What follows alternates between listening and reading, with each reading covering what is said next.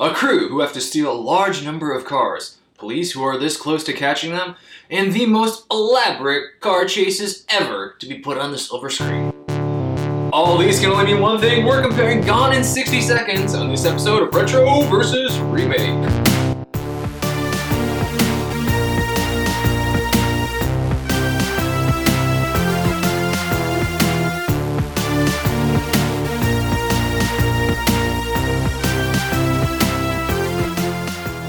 Reggie Delta Parker. Whoa! and I'm Dan Normal Bulick. Welcome to another episode of Retro versus Remake. This is the series where we compare films to their remakes. Join us as we answer the question Should this remake exist? Today's films, Gone in 60 Seconds. Starting with the original, which was made in 1974, starring H.B. Halicki, Marion Busia, Jerry Daugirda. on these names, oh man, I'm gonna. Jerry Daugirda. Jerry Doug Daugirda, Ronald Halicki, and Marcos Katsikos. I don't know if I'm saying any of these names right. It's alright, I'm editing this. Directed by H.B. Halicki. Written by H.B. Halicki. I should also mention he produced the film as well. So he starred, did all this stuff, and of course he was the stunt guy. Music by his brother, Roland Halicki, and Philip Couchitarian. Almost sounds like a diet. Yeah. On the Couchitarian diet. Alright, Gone in 60 Seconds, the 2000 remake, starring Nicolas Cage, Angelina Jolie, Giovanni Ribisi, Delroy Lindo, Timothy Olyphant, Will Patton, Chris Eccleston, I know, the, the doctor, he was a doctor, uh, Chi McBride, Robert Duvall, Vinnie Jones, Master P, and Scott Caan. Directed by Dominic Sena, written by Scott and Rosenberg, and music by Trevor Rabin. Alright, Reggie, what is your first experience with either film?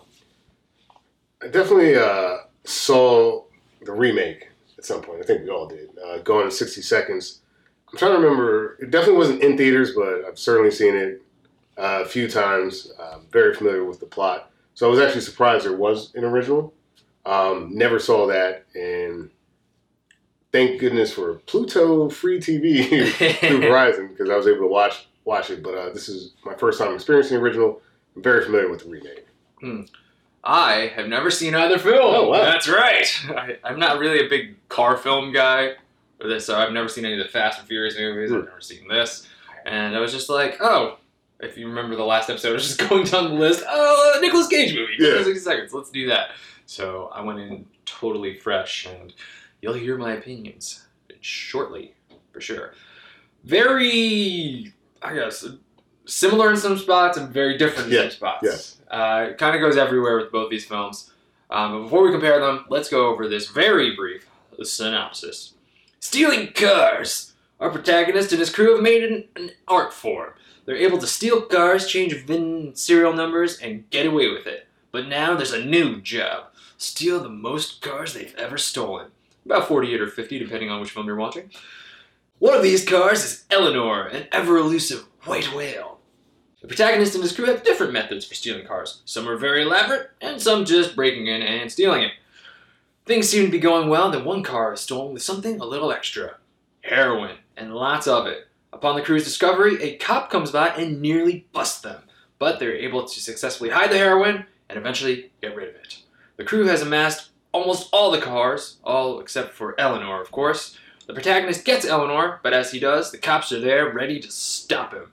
A chase ensues. Lots of mayhem and destruction happens during this chase. Ultimately, the protagonist gets away, and each film ends their respective ways.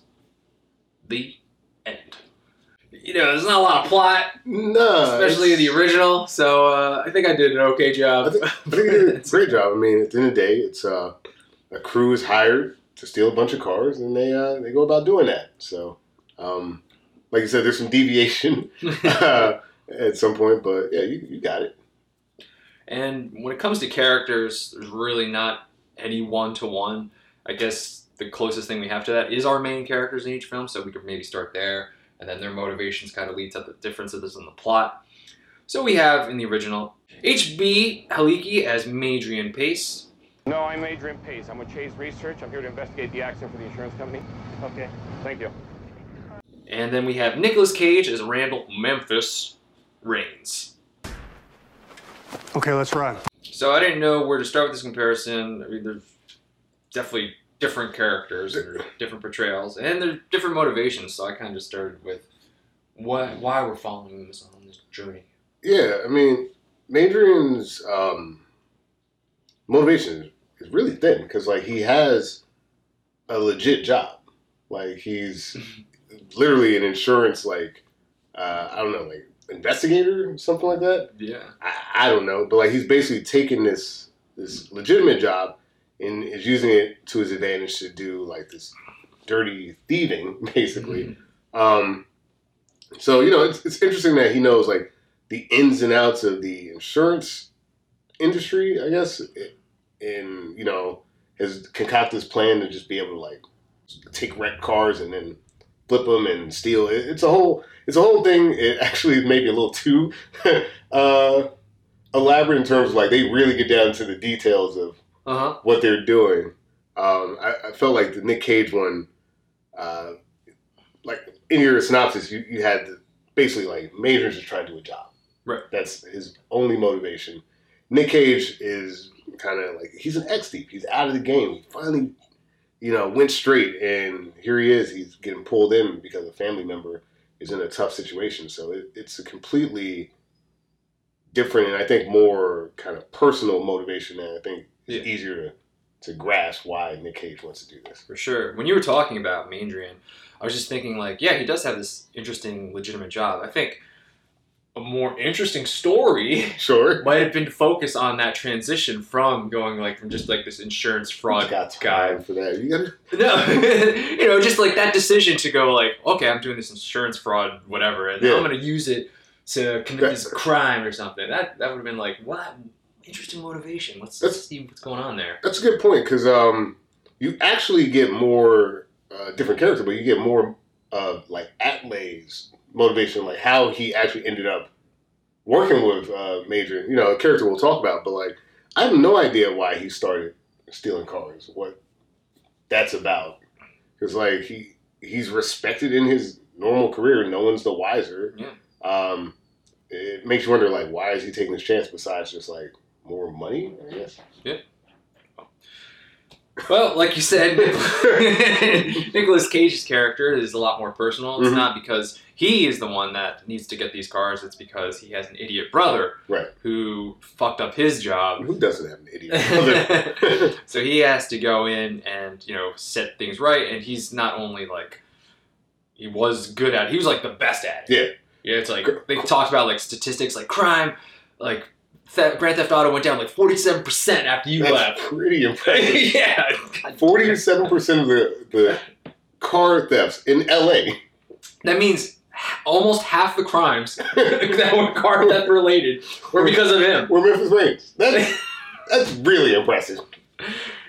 no wonder as soon as he's back in town, everyone's like, "Holy shit! Keep Yeah. an eye on Memphis Yeah. because crime's about to double." Uh, causation and correlation. It's, that's I mean, it's a laughable statistic, but you know, like we'll take the journey, right? We'll take the journey with them.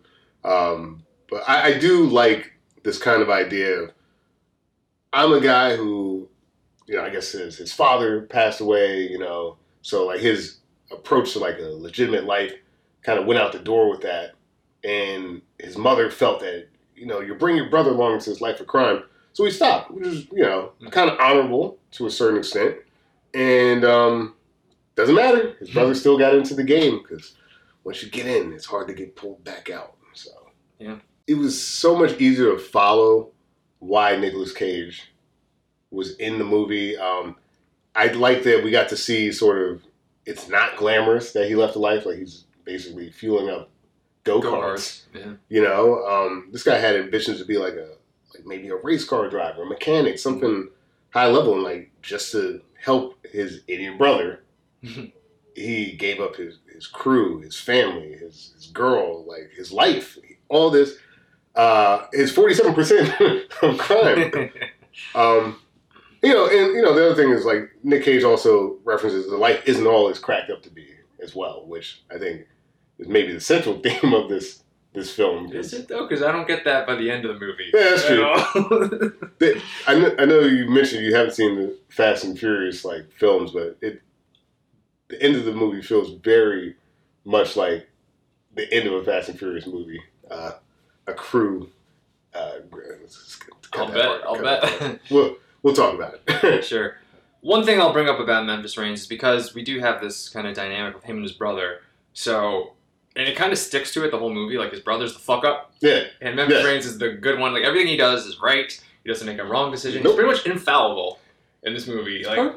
Even like when he, he's about to get busted, he's like he's too savvy to what the cops are doing. He's like, nope, nope, that that van was two houses over the other Mhm. night, so um, we're walking away from this one. And he calls everybody, tells them to walk Yep. away. Like The ladies are dirty. The ladies. yeah, Are dirty. ladies are dirty, man. So he's you know does everything right, and you know as protagonist that can be a little bit boring because Yeah, he does get in some like you know sticky situations, but um, he never messes up once. It's all on his brother. Yeah. damn, that guy can drive. it's that like begrudging antagonist being like, I don't like him, but damn it, I respect him. it's funny because like um, with everything we know about like Nick Cage's total career, it's incredible that he was credibly able to portray this like infallible character in the two thousands. It's like wow, life moves fast. Yeah, well, yeah. I mean, it wasn't like Nicolas Cage, Nicolas Cage Right. by this point. You know, this is before like Wicker Man and Mm. all those other movies came out, so we didn't get to see him go full Cage. Like, Yeah. I saw glimpses of it. I was hoping to Yeah. get like a real full out Nicolas Cage scene. Yeah. You didn't really get any. But um, you know, you kind of see like what's he doing? Like he's doing something that doesn't really match Right. what he was just doing. It was funny because uh, I was watching it and I told Priya, "Hey, we're watching Gone 60 Seconds." She was like, "I have no no interest." But uh, eventually came down during like the big chase scene, and we were just kind of making fun of like the cage faces, like he's driving. he's like- but like he, he's actually um, he's actually fun in this movie. Besides what you're saying, like that kind of boring, like you know he's kind of gonna get out of it aspect. But I thought he, uh, in a movie full of characters. like full of characters. Like- so many characters in this movie. Yes, there are a lot of characters, There's even characters who aren't really characters. You know? Yeah. Like, go get me pizza and almost ruin the movie. We'll talk about it. um, it almost ruined the movie. but, like, um, Nick Cage somehow is a grounding Yes, figure. yes. I was just gonna say that he's like the grounding force that we're just like we're able to go on this extravagant ride because he really grounds the film. He's he's one of the most normal people yes, in this film. Like, uh, when you're Nick Cage's brother and you're a fuck up, it's like, what is this guy? yeah. And by the way, he was fucking up. Fucking up bad. I mean, we'll talk about him when we Mhm. talk about the rest of the crew. I just want to go back to Maindrian because we've been talking about Nicolas Cage a lot. Well- Uh, again, we don't really know a lot about him, and I think part of that is just because I'm just gonna say it was really filmed weird. Like the first half, I'm gonna say 90% ADR Yeah, at least. yeah. Like, let me just explain how they're like how dialogue works in the original film. It's mostly like voiceovers of like, but people are like having a conversation, but it's like different things happening that aren't related to what they're talking about. Right. Get it back to the shop. Hater Webb may be buying another car to switch over. It's about time you learned the business. I'll stay here and make sure I get all the pieces. And then you're lost as like, who's talking? Right. And why am I? What am I supposed to follow? Am I supposed to follow what's what I'm seeing, or am I supposed to follow what I'm listening to? I was trying to follow the visuals mostly, so I well, missed you were lot. lost. I was lost. Yeah, yeah. I like wasn't following the visuals. I was in the exposition, so I had to go back and watch again. Like, because halfway through the movie, I was like, I don't know one character in this movie. Not like no character. Ally is the only name that I was able to remember. Like I going back and watching that first scene because I'm like, I feel like I'm missing a lot Yeah. here. Uh, It's like, why did we see him like doing that job in the beginning? Like, I didn't even know that was the same guy because he wears wigs throughout the Yeah, movie yeah. It's like, okay, that is him. Okay, like Yeah. it took me a while before I realized that was the same guy. I, like yeah, going back and watching Major, and I was like, okay, so he is introduced here, but like you're saying, it's a chop shop in the early part of the film, and they're kind of like switching out the cars and explaining the process. Right. And like, at this point, you're not introduced to Adelaide at all. Um, uh, like you later learn who w- was speaking, but He's like, yeah, and that's how I got into the crew. It's like the crew. it, it it um, it's almost like a lot of B roll with someone just talking over it. yeah, yeah. It, it almost seems like they were gonna put the movie out, and then somebody said to them, "There's no plot here, boys." Mhm. But he's like, "But we already filmed everything. I don't care. You take something, Yeah. and you make a plot Yeah. out of it somehow." So it definitely feels like an afterthought. Yeah, the the plot does feel like an afterthought. um, this isn't the right word, but what's kind of elegant about the film is that it is like one of those really consumable plots. Here's a list. Here's what you got to do. Um, we kind of meet the Nicaraguan uh, drug dealer. We don't. We don't meet anybody really. but like we see someone on a dock with money, so I assume maybe that guy's buying their services. I don't fucking know. Like get to the cars. That's kind of what this movie's about. But I will say, um, similar to Nick Cage, Maindrian is a grounding figure. Um, at one crucial point in the movie where uh, you had in your synopsis with the heroin, Mhm. like I would say that's the closest thing to seeing like character development, motivation, Mhm. like actually being represented Yeah. on screen, and not his just in- leadership role Yeah. too. Oh, totally, totally. So like, I'll give uh HB that that like in that scene he is clearly the leader. Um, I think though that like w- what this particular gentleman chose to do with his film, with the writing and producing all that, is he really let the cars Yes. do the talking. I mean, the first credit in the movie is Eleanor, Yeah, and you're like, "Who's Eleanor?" Right. and then you see, oh, the car. Mhm. They're talking about the car. yeah, So yeah, he was definitely focused on that as a stunt driver. right. He didn't really focus on the plot or the Right. dialogue too Ah. much. You know, know he- he's doing everything. What do you expect the guy to do? You Yeah. he's not going to write Citizen Kane. Turns out he was right. Hey, he, clear, he probably cleared more money than Citizen Kane Yeah. on the front end. I tell you what. yeah, let's just get. I just want to put that out front. So the original movie budget hundred fifty thousand dollars. The return forty million dollars. That's insane. That is crazy, dude.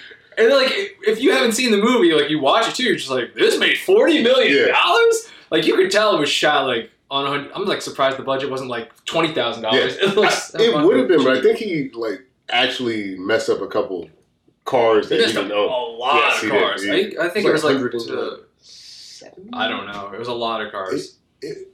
I think there were like 97 cars that were wrecked in the chase. Just the chase scene.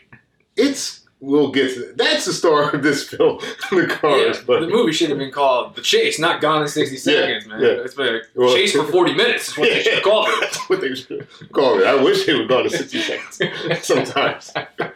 No, but um, No, we'll get to that. yeah, We'll get to we that. will certainly get to that. But um, you know, I think HB, um, the acting and the motivation wasn't like his strong suit. I think that Nick Cage, it, it's just, this is a movie that I think requires. It almost requires Nick Cage to be the star of this film because there's a lot of interesting characters throughout. Nick Cage is is like that himself. You're like, okay, this guy can get a little wild, like you mentioned, the Wicker Man and stuff. But he plays it so straight. Mhm. It's it's so unexpected, and like you know, Nick Cage under the surface could go there, but he just he just like, well, man, you know, let's do the job, and I, I think it, I think it kind of fucking works. Yeah. it's weird.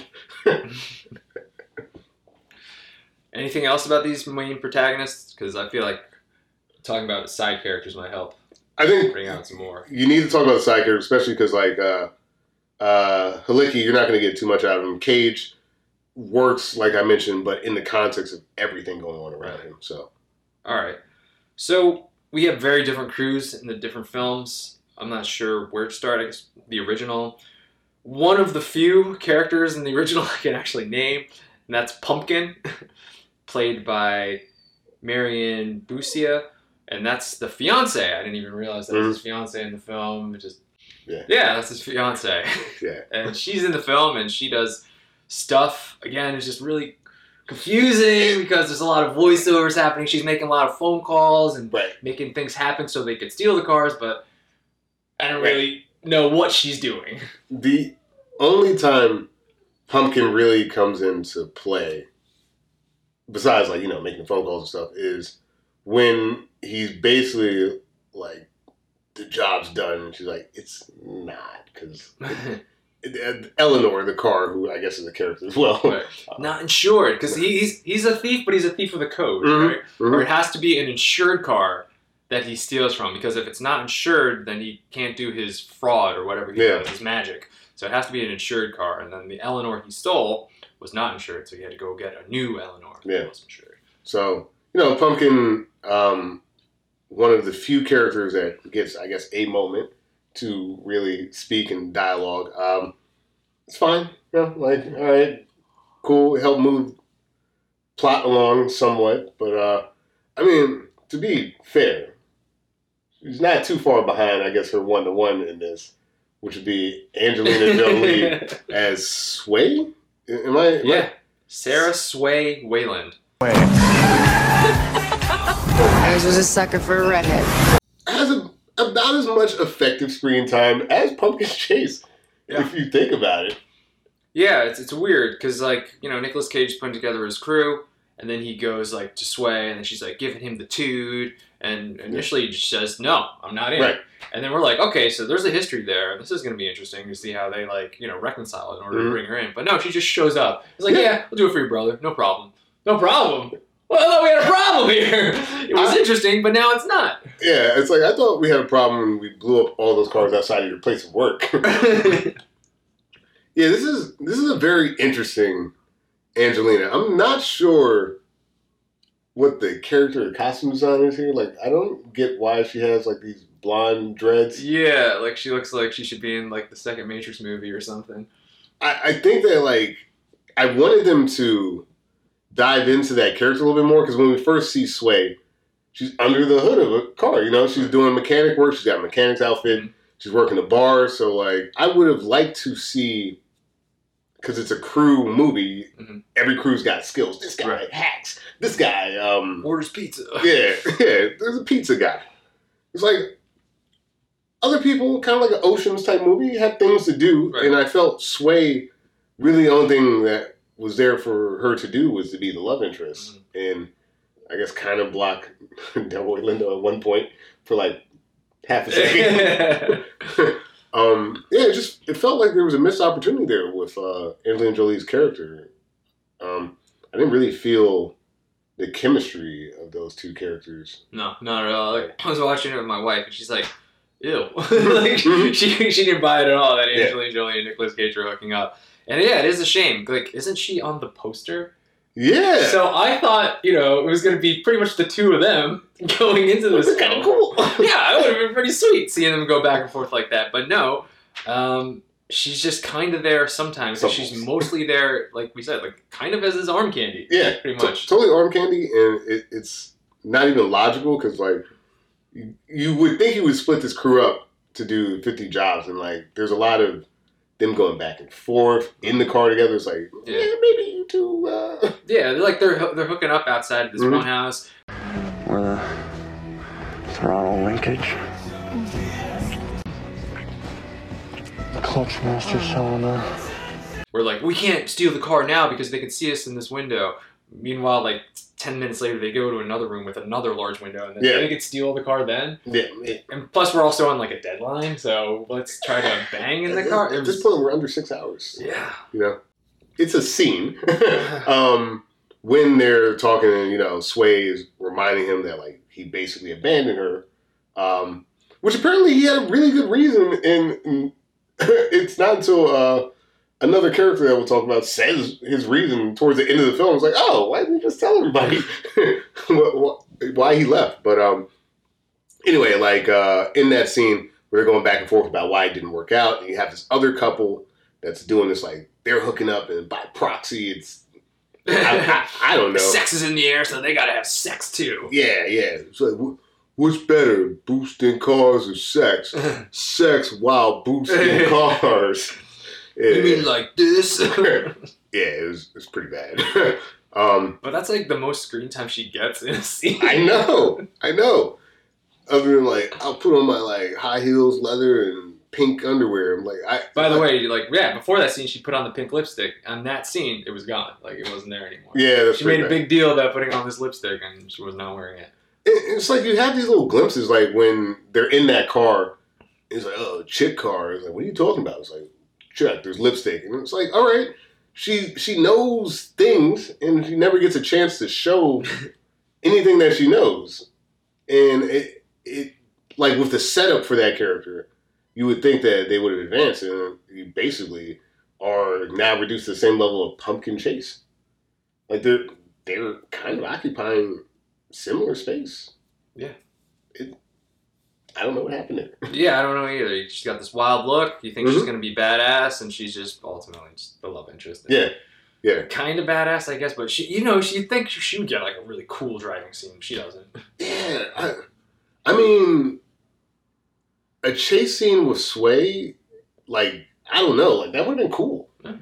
You know, maybe it sucks that they put her in that stupid van Yeah, for the Eleanor scene. Can't fucking get away with that. Yeah, it's like, I, I feel like maybe if you had her helping more in that chase sequence in a different kind of badass car, that would have been kind of cool. But, yeah, alas, that didn't happen. No, it didn't happen. And we got uh, plenty of other crew members to talk about, so uh, let's let's move on. Let's, let's move. Back to the original, because this character's name is at least in both movies, even Mhm. though it's spelled differently. So we have Atlee, Atlee Jackson, um, who's played by George Cole in the original, and then we have Atley, spelled L-E-Y instead of L-E-E, in the remake, played by Will Patton. I guess it wasn't that big a deal for him, though, really. Wasn't that big a sacrifice, leaving everything he'd ever known behind. And six years later, ain't life grand? You became a car boost anyway. Will Patton, um, this Atley, he works for Raymond Calitri. He's also not. He's helping out Nick Cage's crew. Yeah, like at first he's working with. It looks like he's just working with the brother, Mhm. and then we find out he's actually working with Raymond, and then Right. he kind of is working with Nick Cage when he comes in. So Right. yeah, that's why I put in like in my description. He's kind of playing both sides. I guess he's leaning more towards the Nick Cage and his I think crew. I think he is. I think that part of his character arc is that when Nick Cage left, he still needed to work, so he you know got in with this crew. And I mean, honestly, out of everyone in the film, I think he's found a nice little slot for himself. Huh. in this uh this universe. Um, so it it's interesting to see that he's playing both sides like that, but I don't think it translates very well. Like it's hard to determine when he's encompassing a certain role. Like uh, towards the end of the film, there's a scene where he's telling part of Calitri's crew, "No, it's cool," and then he like double crosses them, and it just it's hard for me to conceptualize when he's in either role. Yeah, I think part of the problem is because we see him with Nicolas Cage's crew so often, Yeah. we kind of forget he's really part of the other crew. So we always just assume he's on Nicolas Cage's side.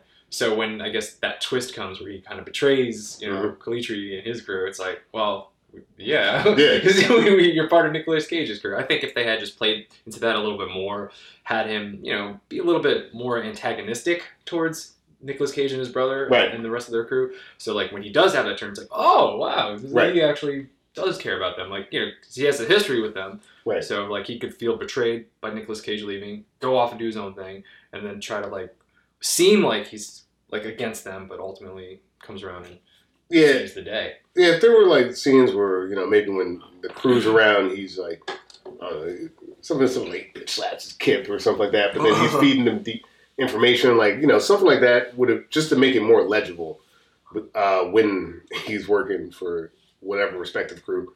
But overall, like a pretty pretty good um, character. You know he he's fine, right, and he he helps out throughout the film, saving certain characters and you know explaining some backstory to others. So like that that's fine. You know, and then like looking at Atlee Jackson, um, played by George Cole in the original, uh, you don't quite. I mean, not at all. Like he's squarely in Maindrian's crew. Um, he does have that backstory, like I was talking about, where he stole a car. Madrian showed him pictures of him stealing the car, so he had him dead to rights, and now he works in the crew. So, um, what I can say about George Cole's character is probably the most charismatic person in the entire film. Um, he's not doing a lot, but He's like not doing a lot, but I just remember his like it's the voice. He comes and like, say, you know, and then he he he's kind of cool. Like he he comes across as like uh, uh I don't know, like he just he's because everyone else is so we're doing the job. the fact that he just throws a little bit of flavor on the things, I, I found him to be a refreshing figure, and uh, I still am trying to figure out what the hungry tiger is and why the car he was stealing had a tiger in it. yeah, that's a nice memorable scene he had in that movie. Yeah, I don't really remember much about the character, but I just remember the character because I guess they said his name enough times Yeah, where I remembered it. Like everybody else's name, I couldn't even remember. Even Maindrian, I was just like, "Is this a name? Is that, what are we doing here with Yeah. this Maindrian Plus- thing?" Plus, George Cole kind of, I mean, he explains the plot. When you watch the first part of the film, he's like, so we take the VIN numbers Right. and we put them on these other cars, and then, like, we're not going to get caught because 5,000 to 1 chance that the insurance guy is going to come looking for that car and see it on the lot. It, Yeah. it's confusing. Like, it actually feels like too much of a real story. But um, I think the fact that he helps explain a lot of things, he gets about as much screen time as Halicki does, and when he's on screen, it's kind of fun, you know. Um, I guess because he talks. It- it- it's as simple as that. He talks and does action, and he's maybe one of the only people that says anything while things are happening. So you know, I, I think I'm glad that character's in the film, even though I still, like you mentioned, I don't know what he did, um, but it felt like he was doing something, so I like him. So let's just move on to another character. Um, going back to the remake, we've been talking about this character a lot. We'll just go to it. The brother, uh, that's Kip Raines, portrayed by Giovanni Ribisi. You want it? All right. Hey, Man, leave those people oh alone, my man. God, sweetie, you're so talented. What? Hey, hey, no. stolen car. No. Stolen car. No. Hey, I, I love you. So this is the idiot guy Yeah. who really is an idiot. like Complete idiot. we just see like in the beginning of the film, like the way we're introduced to him, he's running the crew. We didn't realize that at first, but then they're gonna steal a car like in a showroom, which is well lit, and he's like, "Let me get my tools." It's a rock. Right. There was a rock through a window. The alarm's going off, and then he steals the car, and then he's still like, "Ah, do whatever I want." So he's hitting on some chick in another car, racing a dude. Then the cops pick pick up on that, and then almost gets arrested for it, and ultimately leads to like all the cars he already stole getting like taken by the police. Yeah. So Yeah. he's like back to square one because he just had this hubris and It- wanted to do whatever he wanted. It's insane. You know, like they say, oh, this is a professional crew, right? Because they don't damage the ignition. They don't, you know, the cars are in pristine condition.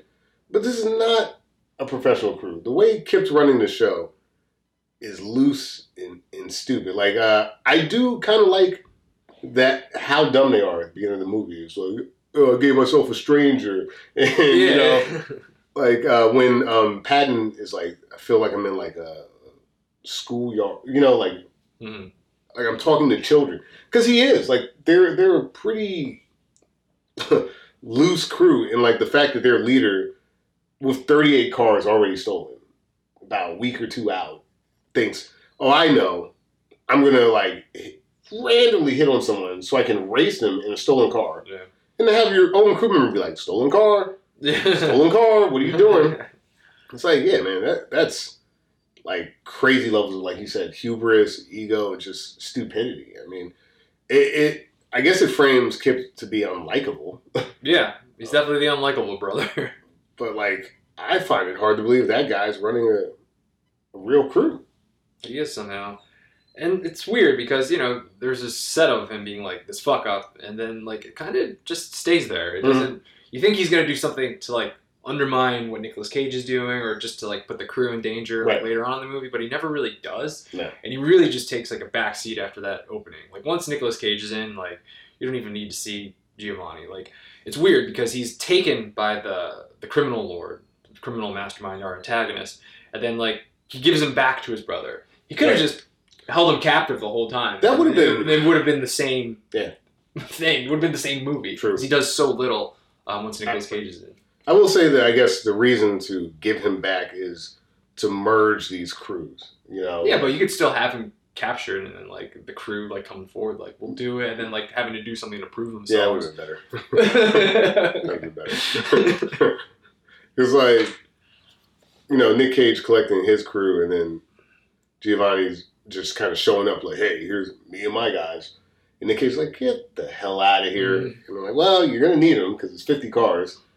It- yeah, I don't know. Like his crew does not feel like uh, an addition; they feel like a hindrance to anything getting done. And in fact, most of the reason why the plot could fail still revolves around Kip and his crew.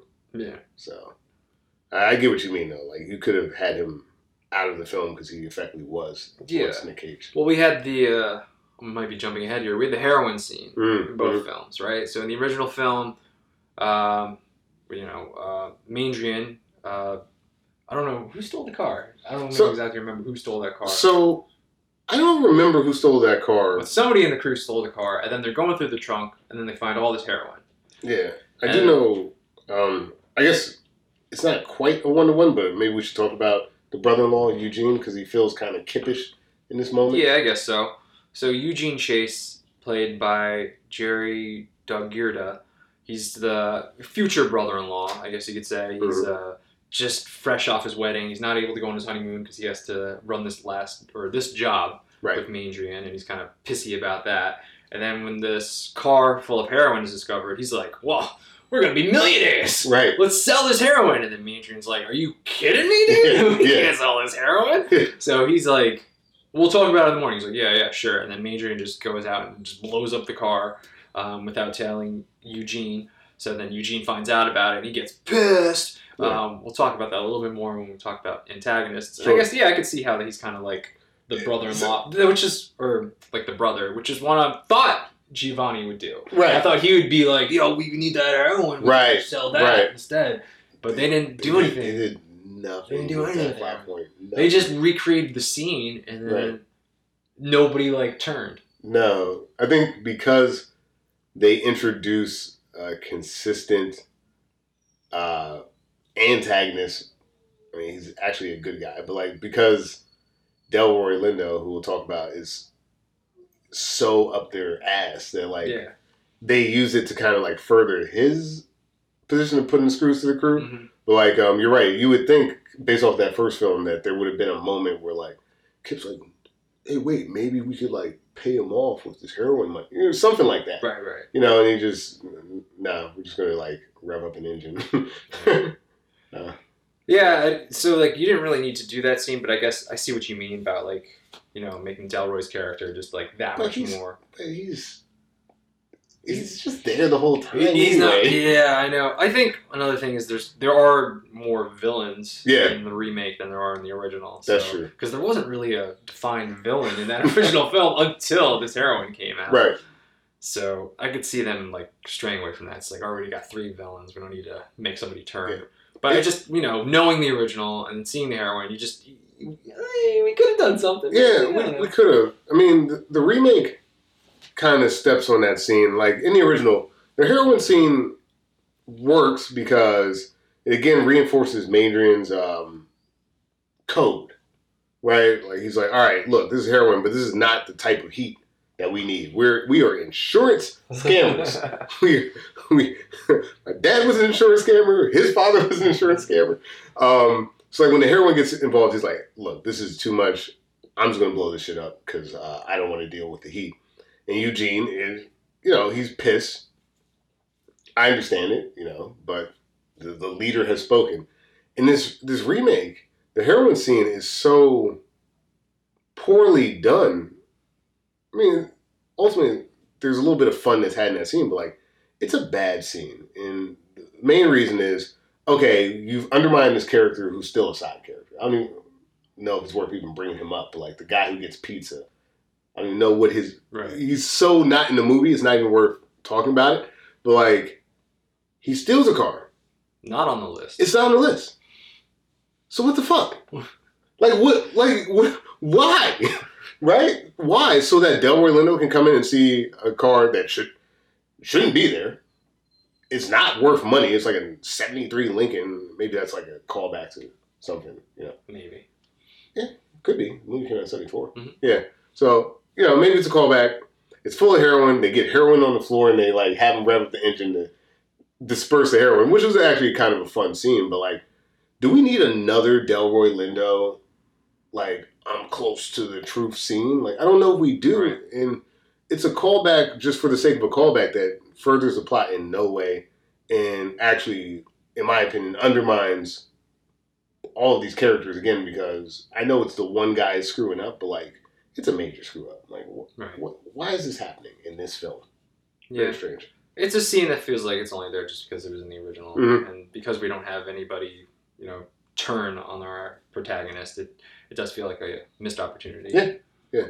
It, I think if there was more pressure, like in the original film, to do something with the heroin, um, or like Kip really being the one, like, hey, we gotta like move this weight, and like maybe have that be like a, a fracturing thing, where like maybe the crew temporarily splits or something like that. You know, like I, I don't know, but uh, it, as as film, it's like it does nothing. It's a pointless scene.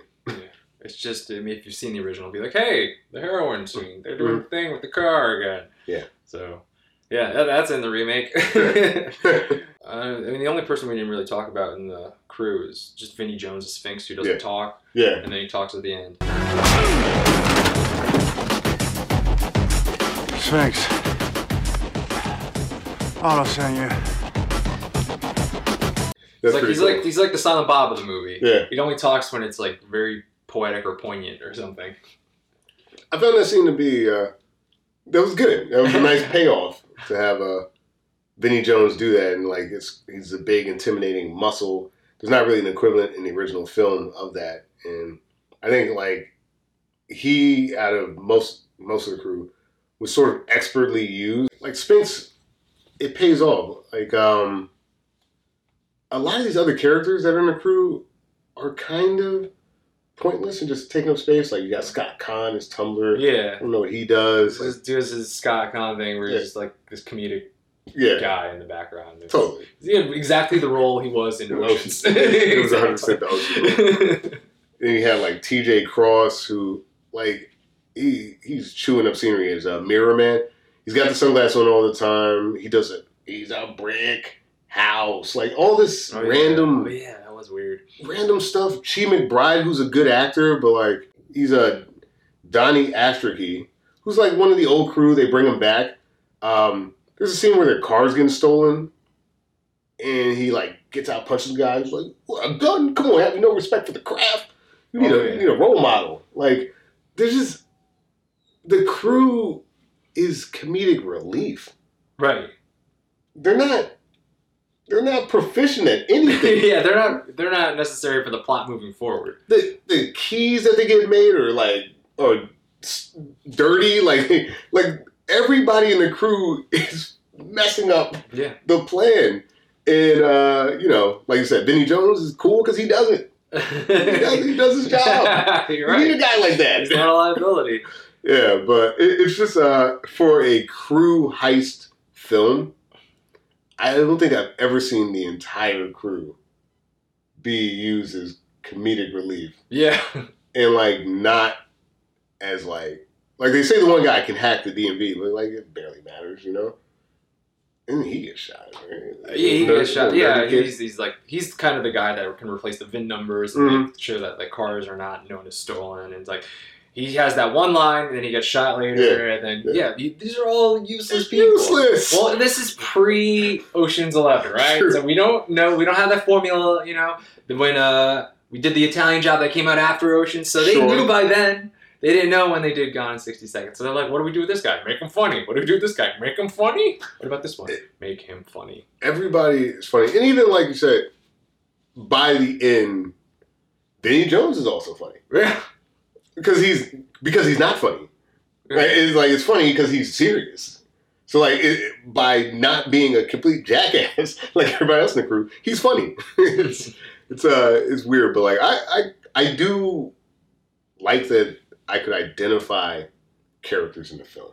Yes. I thought that was an improvement yeah. from the original. It's really hard to do that in the original. I guess what you could just say about the remake is we definitely don't need all these No. Like we were just saying, um, how oh yeah, you need a Kip there to bring in his crew. Well, you don't really need them. we- like you said, all they did was fuck up, Yep. and they're very forgettable as soon as we're introduced to them.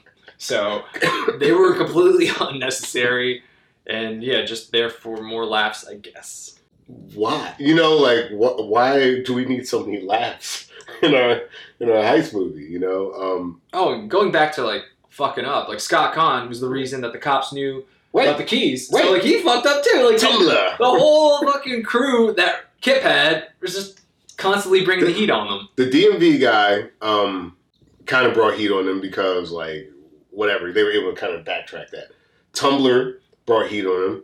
TJ Cross didn't really bring heat No. she didn't really, but like, um, it, it- it doesn't matter. Like, the, most of the crew was detrimental to the plot. Like, the guy that's not even in the crew, that's a pizza boy, is bringing the wrong car with heroin in it. You know, like, um, most of them can't stop hitting on random women at the most inopportune times. It, it's just, it's a very, very strange collection of people. But uh, going back, Vinnie Jones is phenomenal. He's always good. I like Vinnie. I will say Chi McBride had a nice little arc with uh because he's a driving instructor from Amita. And then this woman's just awful at driving. And he's like, you know, sometimes you just gotta know when you don't belong. You do not belong on the road. She's fucking crying. And he's like, all right, just just drive it somewhere. I'll see you later. Yeah. And then like later in the movie, like he's at the DMV and then he sees her like at like getting Yeah. the test results back. like, you saw her, you got too many answers wrong in the test. And he's like, yeah, that's just nothing I can do. That- that was a funny beat. it's a funny beat, you know. Even the car against someone, but like going back to some of these beats because that it, that is funny. Like the, the woman's terrible driving.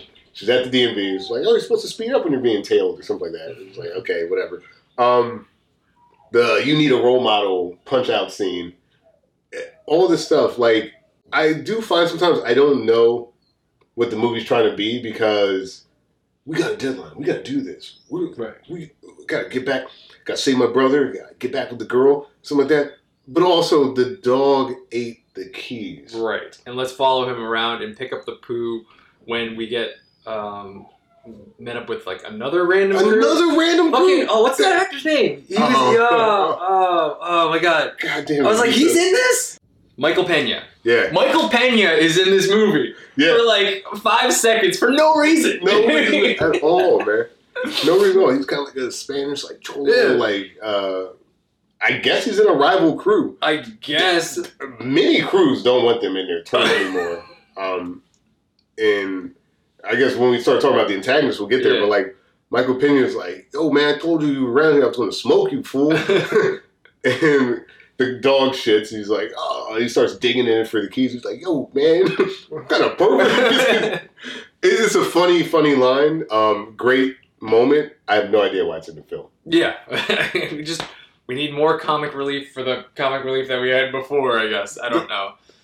That's my thing. It's like you're just layering on comic relief when, like, okay, the dog ate the keys. First of all, unnecessary. Yeah. All right, I get it. Dog ate the keys. Now you got to get X-Lax. It's like, okay, did we then need another, like, you took the shit joke and you added another shit joke? It's like, all right, They doubled down on the shit joke, Reggie. What do you want? that's, that's why they call it number two. hey, there it is. I'll be here all week. It is a uh, longer movie Mm, than the mm. original. Didn't need to be that long. I definitely feel like there could have been a few cuts here and there. Both films are longer than need to be. We'll- Certainly, we'll get there. We'll get there. Nice. Any, anybody else in those crews Who that? cares?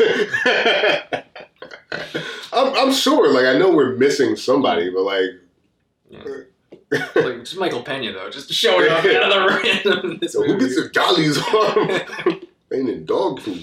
All right, so let's get to our villains. Okay, this is a tough one talking about the original because obviously the cops are kind of after uh, Maindrian and his crew, but it's not really like a face or a name you can No. really pin them on. So there is another sort of antagonist that we have, and that's we mentioned him already. That's the brother-in-law or the future brother-in-law, Eugene Chase, um, the guy who wanted the heroin, and then he, the heroin was destroyed behind him. So he's he's real pissed, man. Mhm. That was his heroin. That was his ticket out, man. So he calls the cops and he tells them like what's happening. He's just like, okay, this car is gonna get stolen right here because it's Eleanor that they're Mhm. going after. Yeah. So um, the cops are right there, and he's he's the rat. He's the rat of the crew. The Rat Fink, he, uh, yeah, he, it's, it's so shitty. He's basically, because he's all beat up because Major kind of like pushed him and then apparently his shirt ripped in pieces. He's like, I'll show you. I'll, Okay, so let me let me get in this guy's mindset. So Dream just shows up at this guy's wedding, Mhm. tells him you can't go on your honeymoon because we got a fucking job to do. I don't give a fuck what you, you and your wife have planned. You Sure. and your new wife have planned. This is what you're gonna do, and Yeah. then you discover a new opportunity to make more money, and you instantly get that shit upon by Yeah. the guy in charge. So it's like, well, what the fuck did I do this for? I'm gonna fucking take matters in my own hands. So I can see why. Well, I get that. You know, he, he was in a volatile position. Uh, no one took into account his uh, his feelings. Nobody did ever. Not even his like siblings. Yeah, at, at any point. Um, and Maindrian roughed him up pretty bad. You know, like you're sitting there, you're like, oh, we just got paid dirt. I'm about to be rich. And this guy, his hair and his sweet mustache and his cool glasses, beat you up in front of your friends and family, and uh, yeah. So you know, maybe you go to the local payphone and you, you tip off the cops. I understand his anger. Yeah. To your point, I understand his anger, and um, it, thankfully it happened because it actually made the movie. It More gave interesting. the movie some drive. It gave it some plot. Like the heroin coming in made the movie was like where the movie started to get like okay, Yeah. what are we doing with this heroin over here? Oh, they destroyed it. That was stupid. Okay, there's a betrayal over here. Yeah. So you know, Yeah. it kept things interesting. It kept things moving, which It- I really appreciated. It felt like a plot was forming mm-hmm. at that point. Mm-hmm. You know, and you know Eugene's out of the movie at that point, but uh, it's okay. We we moved things along, and, and you know we'll talk about it. But from there, uh, plot isn't needed ever again. Ever again. well, it might it might be needed, but they certainly don't use it ever again. Unnecessary. I'm a, first of all, I'm a very successful filmmaker. I turned 150,000 That's- into 40 million. He's he's got the Midas touch, That's right, man. The You can't say Halicki- anything to him. the licky hop. You know, jump in your car and drive. That's the only thing a movie needs is cars driving. Should Eugene Chase get his comeuppance? No, fuck no. We don't give a fuck. Who's Eugene Chase? You wrote him into the film. What? No, I didn't. Never in the movie again. Don't care. Don't care. Steal the cars. Get the four hundred thousand. Which, by the way, we didn't talk about this yet. Uh, since we are talking about villains, do we want to start with? We'll start with the main villain because they throw side villains in yeah. later. Yeah, yeah, yeah. they throw side villains in after you throw in the big bad. But uh, in the original film, like we mentioned, there's a Nicaraguan drug lord who's uh, basically offering this crew, uh, Maindrian's crew, four hundred thousand dollars to steal these cars um, in a set amount of time. In the remake, like we mentioned, Nick Cage has a, dipshit brother, uh, Kip, playing the very British Raymond Calitri. I try to learn your ways, understand your obsessions. But this baseball, it's so bleeding boring, isn't it? who at this point, Kip's an idiot. He got 38 of the 50 cars impounded. But guess what? I still got a deadline. And do I look stupid? Do I look like a stupid person? He, he does not. Um, Raymond Calitri is a bad, bad person. He's uh, he's murdered. He, he uh, he's kind of like a fence. He like steals things and gets them to different places. Uh, he makes his own woodwork. You know, yeah, he carves tables and coffins. Mhm. Spoilers. coffins, chairs. He uses mahogany and nice nice oaks. But um, When he's introduced to Nicolas Cage, it's because he has his brother, Nicolas Cage's brother, in the car in a car compactor, just getting crushed. Yeah. It's like you have thirty seconds to make this choice. you could kill me. but then my crew will kill you, and your brother will be dead. Or you, or you can run, and then we'll still kill you. Or three, you can work for me. You do the job, and I'll give you two hundred thousand dollars. This cheap bastard gave him two hundred less, two hundred thousand less dollars than the original film, Um, with inflation, this is messed up. Plus But- two more cars. Yeah, two more cars. And I'm going to tell you, the street value of most of those cars has to be, at this point, 50 of those cars in that condition, this is a $2 million job. But here's 200000 and you get to live. And also, uh, we'll get to it. I'm to be kind of a dick about the, the deadline. so I, I found Raymond Calitri to be um, kind of like the proper amount of menacing. thought he was, like, scary in that, like, I'm an unhinged sociopath way. Right. He was fun. Yeah, he was fun, and that, I think that's my biggest problem is he was fun, but we don't get a lot of him. Yeah, we Like a again, going back, like he shouldn't have given the brother back. No. He should have kept him in, as a hostage or just like fucked with him and like I don't know. He wasn't there a lot to like put the pressure. because it pressure four days, you know. on it's not- Yeah. Yeah. I mean, yeah, I guess it is. Just But uh, I mean, to your point though, it's only four days. Like, yeah, hold the guy for four days. Like, yeah, yeah, yeah, Yeah, easily hold the guy not? for four days. Why not? And then like you know, just bring the pressure on and like.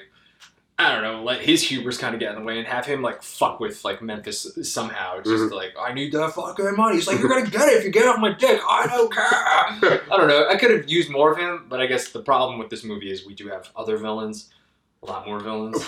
So But like, you don't need more villains because Raymond Calitri is a good villain. he is a very good villain, and they and they kind of pulled like the Bane situation in The Dark Knight Rises. It's like, do you think I, you know, who I work for? Like he works for somebody, Mhm. and he can't like renege on his job because like Nicolas Cage is gonna pay him back the money that he gave to the brother. And he's like, no, it doesn't work like that because.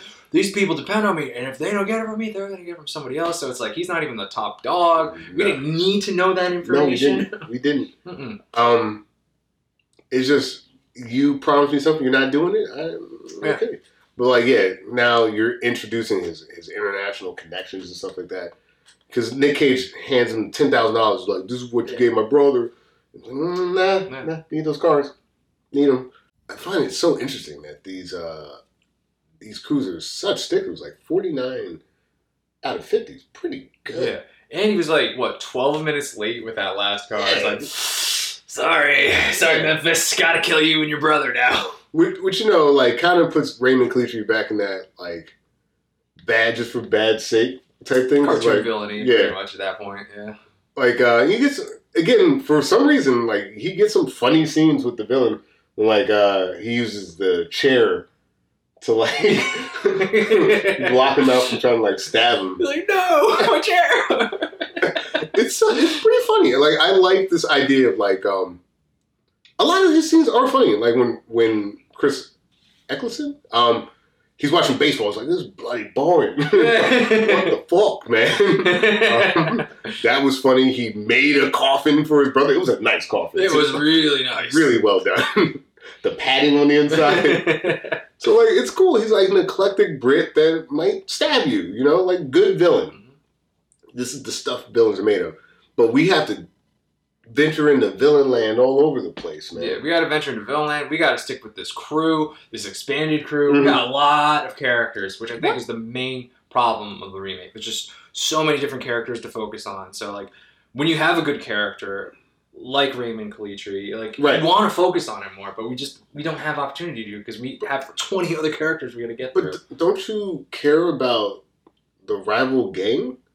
Uh, The rival gang. Oh, jeez, I almost forgot Reggie. with Johnny B, Johnny B. played by Master P.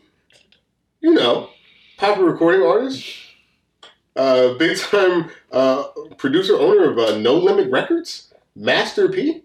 Um, a southern based rapper who's now in Louisiana. Uh, Excuse me, Louisiana. It would make more sense if he was in Louisiana where he's from. He's in LA. Come on, Wardy. You know what? What are you gonna do about these cars? His beef is I'm getting less business because you guys are better at stealing cars than me. Mhm. That should have been my job. Are you so hung up on two hundred thousand dollars, Johnny B, that you're willing to commit murder? He's uh, he's in the movie. Uh, Yes. he's in the movie. He's not in the movie very long. Uh, he does seem like oh, this is this might be like maybe the main foil because okay, we got the big baddie, but maybe that's not really the big baddie. Maybe it's the guy on the street level who's the really big baddie. No, this guy has a dumber crew than fucking Kip's crew. It's, it's a bad crew. with fucking just guns uh, and then chasing and trying to shoot at Nick Cage and his brother Kip and then like ultimately getting like this silly thing happening Yeah. where like their car gets hooked up to a truck because Mhm. Kip like rigged it with a chain and then like Nicolas Cage was awkward with some guy in some coffee shop the truck driver which was which felt like Nicolas Cage Yeah, yeah, that felt very Nick Cage. yeah, That was Mr. Big Rig? Whoa, this is B12? You know, so weird. yeah he was really awkward but you know it worked though because you got to be awkward to make the guy want to leave Mhm. So it worked into his plan.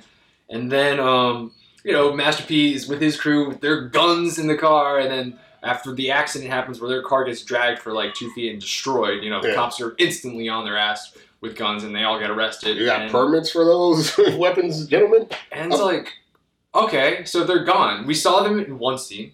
Mm-hmm. We saw, we had this action chase, So- attempted murder, and then they're gone. So Nick Cage catches up with Sway at her bar, and she's like, "No, I'm not joining the crew." And he's outside. Johnny B. fucking whatever. Johnny B. shows up. He's like, "I heard you was back in town." Okay.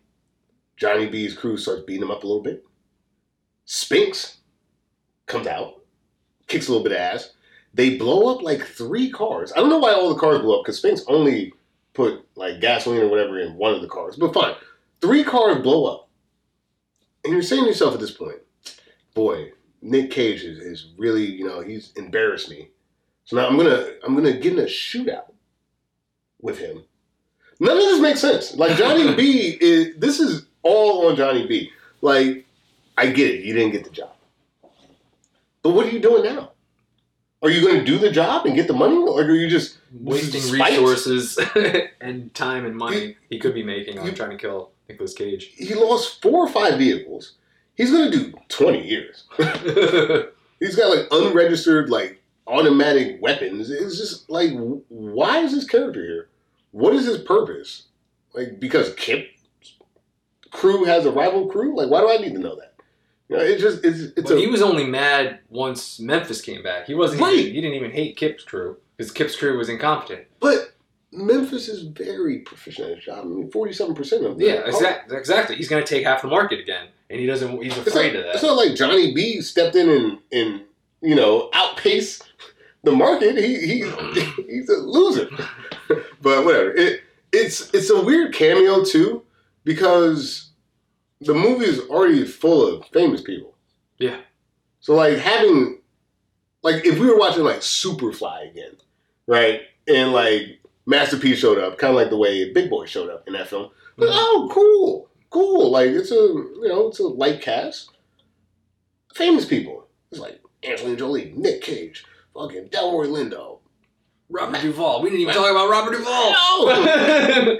That's a good point. Fucking Tom Hagen's in this movie. and um, I was I was watching something earlier. Uh, Nicolas Cage is a Coppola. yeah. you got Tom Hagen. Um, yeah, so whatever. uh, what's the name? The little Sunny. They they got scenes. That, oh yeah, uh, Caan. yeah, James Caan. Yeah. James Caan's son. yeah, Yeah. yeah. See, wow, it's a Godfather. This is Godfather Four. this is Nice. Godfather Four. like Master P is just in the film too much. He's in the film more than Sway's in the film. He's got more speaking lines than most of the crew, and he's just this really weird side character. He's, he's literally a side quest. He's, he's like, this guy's annoyed at you. He's gonna come at you, but don't worry, he's gonna go away, and then nothing he did or said will ever affect the ultimately the climax of this film. No, no, he's only here to be a minor inconvenience. Yeah. Just a minor waste of time. That's it. And I mean a waste of time because, whatever. Like Sphinx can fight, all right, but it doesn't matter because Sphinx doesn't fight again. Who cares that Sphinx is tough? Like I, it doesn't matter. So I don't know. Uh, Johnny B is a bad character. Honestly, Michael Pena's character is a better character because he at least has the, the the decency to get in and out. You know, that only it was an unnecessary scene, but it was only worth like that one scene. Like Johnny B takes up like like 10 to 15 minutes of screen time. For what? It's weird. But I think the real villains in this film are the police. All cops are bastards. no, I'm just kidding. How do you feel about this connection? You've got Delroy Lindo as Detective Roland Castlebeck. right. You got Timothy Olyphant Right. Detective. Timothy Olyphant's in the movie. Uh, we haven't even talked about just like Robert Duvall. Um, you know, fresh off of Book of Boba Fett, you know. so, Sure. like, so I'm like, oh, Timothy Olyphant's this? Yeah, hell yeah, he's fucking badass in Boba Fett, which came out 22 years later Yeah. after this movie.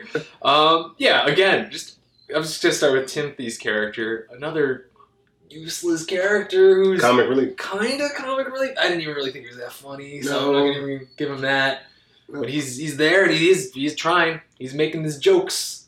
Yeah, he's like Delroy Lindo's incompetent partner. Yeah. Yes, like one time he kind of says his wife's mean, and Delroy's like, "Don't talk about my wife." Yeah. He didn't. And then he says, "Oh man, Nick Cage can drive." It's like, okay, yeah. He's honestly there just so Delroy Lindo can talk. yeah, so he can, his That's true. exposition, so he doesn't just say it to himself. So everything he's saying is to somebody, not just like um, an inner monologue. yeah. What's he do? He doesn't do anything. he doesn't do anything.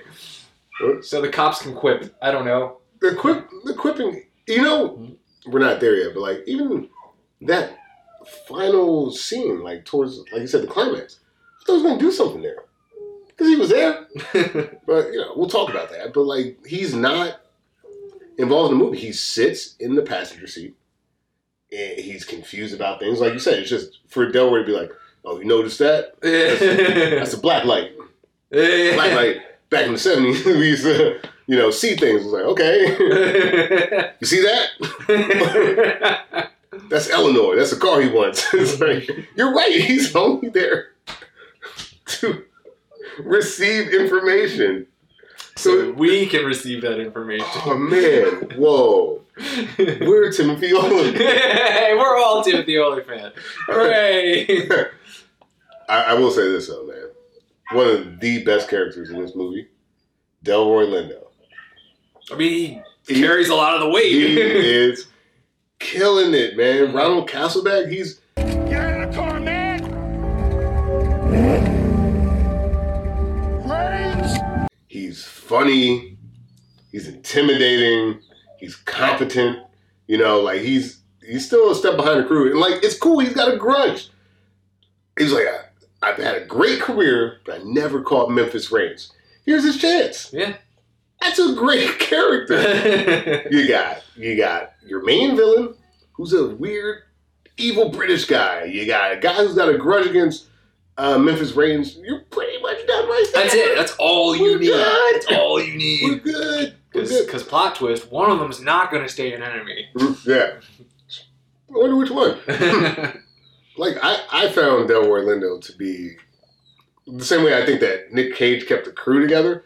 I think Delroy kept this movie together, man. Like he just he kept the stakes where they needed to be Mm. throughout the film, and without that grounding, like performance, I don't know if I'm following the plot because like things are just gonna be happening with no consequence, and I think he puts consequences into the film, even if he doesn't quite catch the crew in the act. Yeah, that tension that I was missing from Raymond Calitri's character is there because of Delroy Mm. Character. Right. That, you know, there's somebody watching you, there's somebody right behind you, like just one step behind you, so you got to keep moving forward because you will get caught if you any mistakes. Right.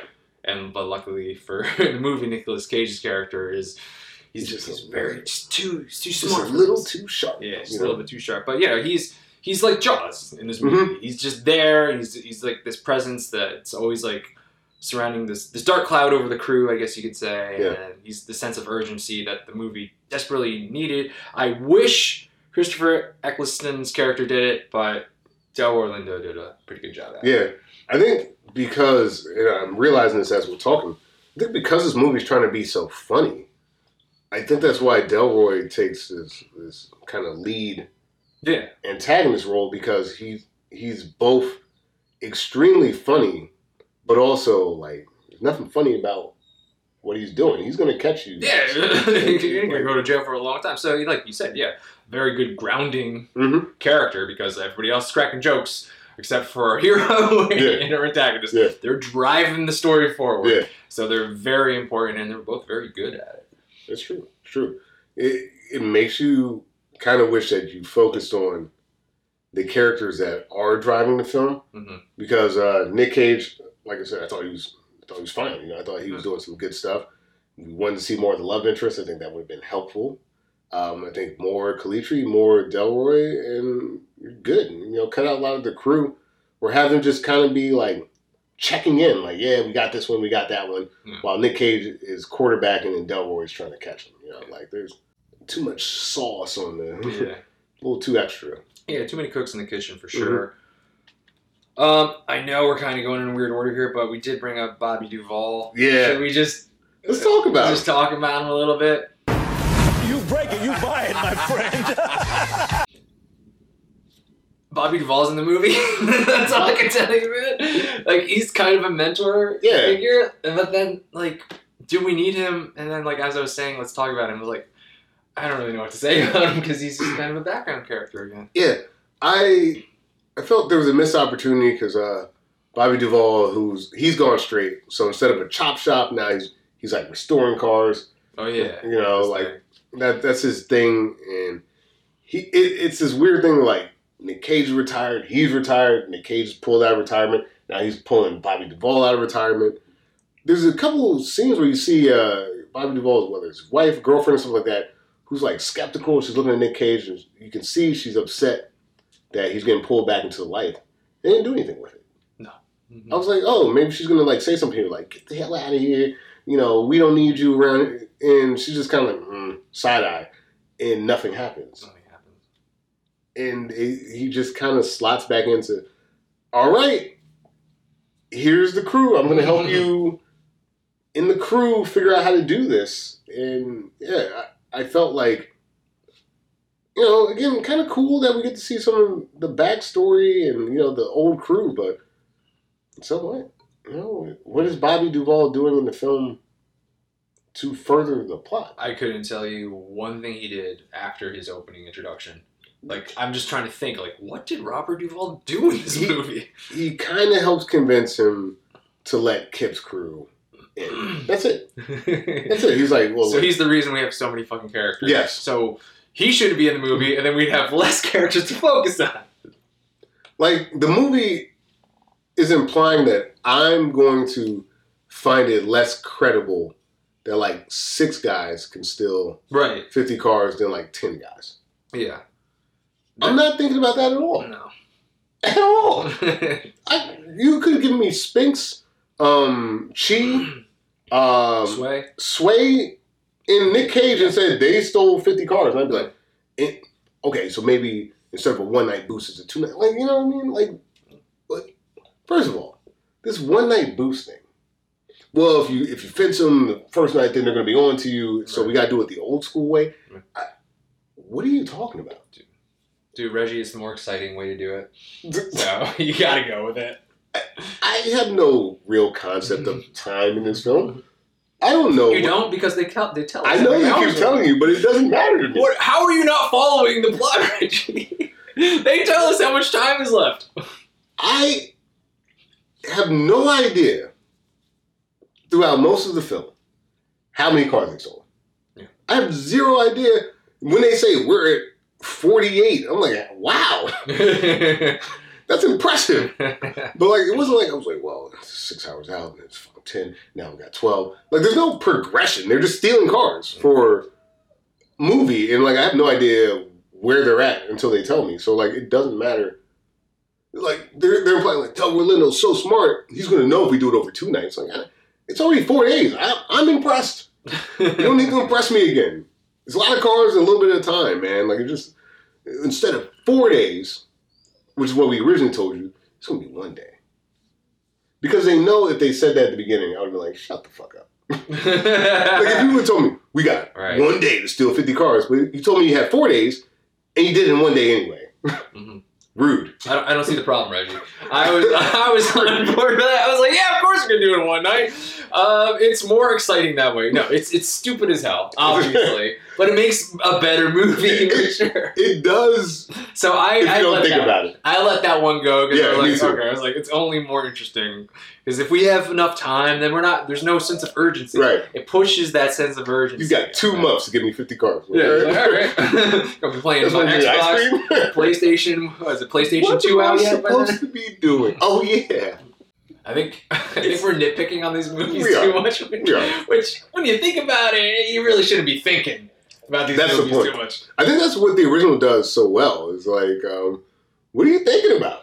Yeah, Look at the car. yeah. It, it's it's funny because like when they go into like in the beginning of the movie, like the explanation of like how they take the VIN numbers and they take them from the wrecked car and put them in the new car and just like how deep into detail they go Mhm, with that. mhm. I'm like I'm a little lost. like oh no, I don't know if I'll be able to follow the plot. It doesn't matter. It doesn't matter if you're able to follow the plot. Just look at the pretty cars. Yeah, it, it'd be like um, if you're watching like uh, not like Wolf Wall Street, but a movie like that. It's like so a Ponzi scheme. Let me tell you how it starts. First, I get this guy, and then I get another. It was like, right, hey, hey, hey, just do the do the fraud. You know, you don't have to explain. You know, uh, tax code eighty seven. You know, it's, it's ridiculous. Uh, there's there's moments in that original film too, because you know we talked a lot about characters just now. We're like, there are characters that there's motivations that like come into play that don't make sense. Like when they steal the one car from the guy who uh, Who they put it back, Who also was in the insurance Right. game. and they're just kind of like, "Hey, there's that dick that we don't Right. like." It's like, I'm who? Yeah. who? Yeah, let's talk about that whole sequence fuck? of events. So they pretty much they're stealing the cars. I think he has an Eleanor. Yeah, he has like he has an Eleanor. Eleanor too. So they steal his Eleanor, and they he get he catches them, the guy. So he starts chasing them, Right. and then the cops see them, so they start chasing them. Right. Ultimately, the whoever's driving Eleanor is it Maindrian? Am I, it might be. It It could might be. be. I don't know. They, they pretty much put the car back, and then the guy whose car was stolen, who was chasing them, he's the one that he gets arrested. Right. And then they bring him back. He's speaking nonsensical things like, "I was gonna walk my dog. Why, Yeah. why do you think I'm? I didn't steal. My car's stolen." And then he goes back, and his car's right there. Yeah. And it's just like, "What the fuck?" And Yeah. then like the reason they did that was just to fuck with him. The fuck with him. That's it. The guy that you just introduced. this movie that has like very little plot spent a lot of time in this whole sequence of events of taking this guy's car, Mhm. going on a complete chase, bringing it back just to fuck with him.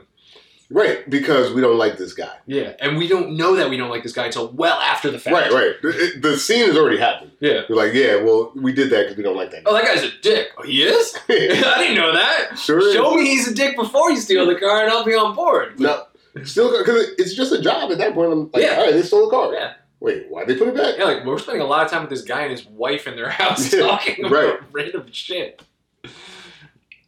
It shouldn't work.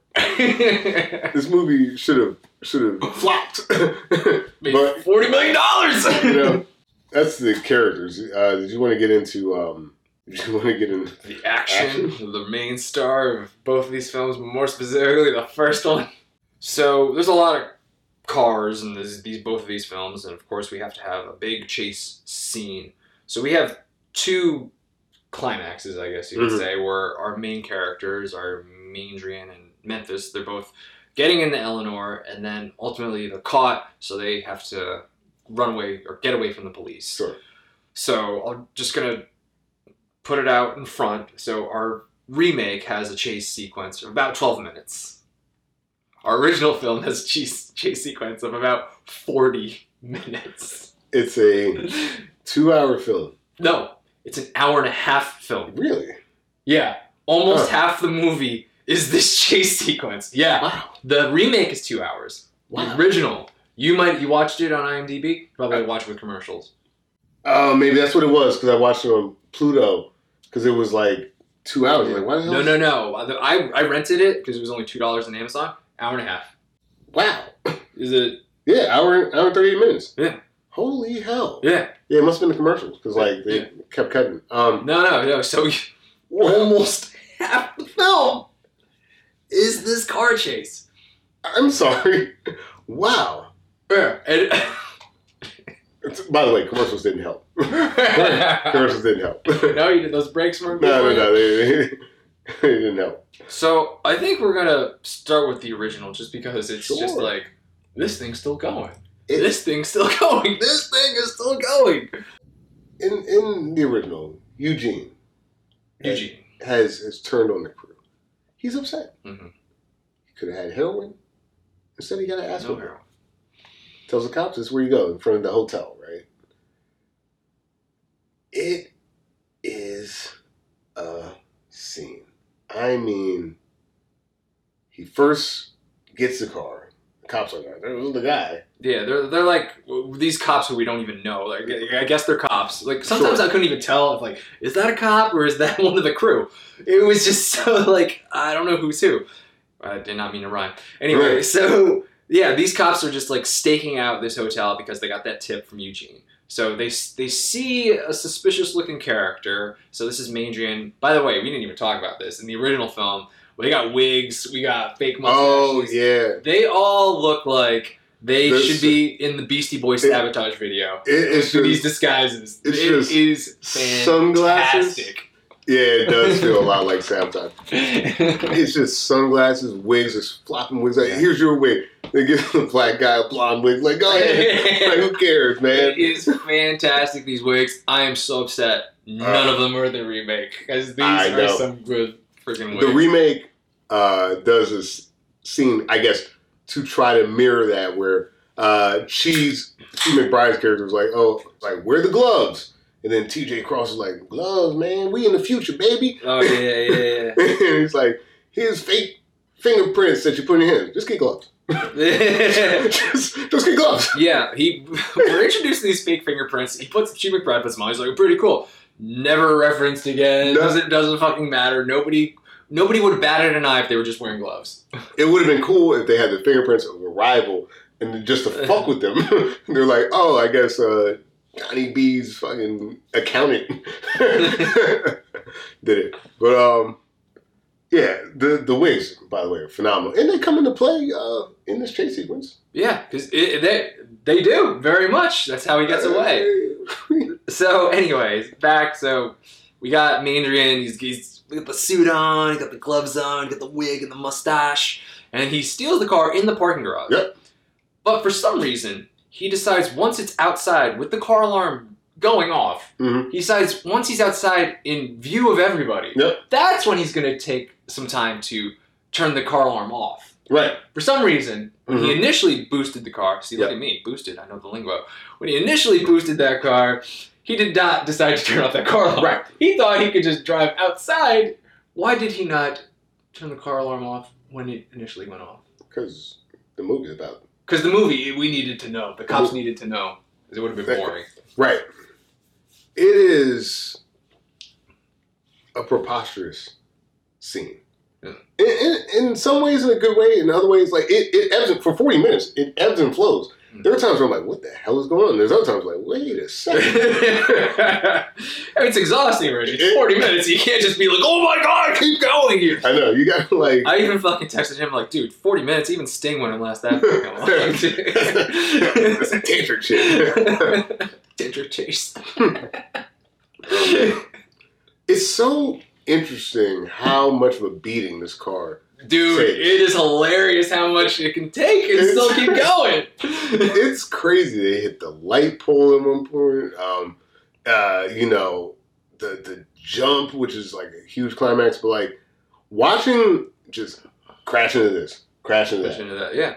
and they stop, but then he starts again. Yeah. There, there's like, I'm going to say maybe 15, 20 minutes into the chase, there, he, he ultimately, after destroying many vehicles, Mm-hmm. lights, landmarks, whatever you can destroy, they destroyed in this movie. Yeah. And he's, they got him dead to rights, surrounded by cops. Yep.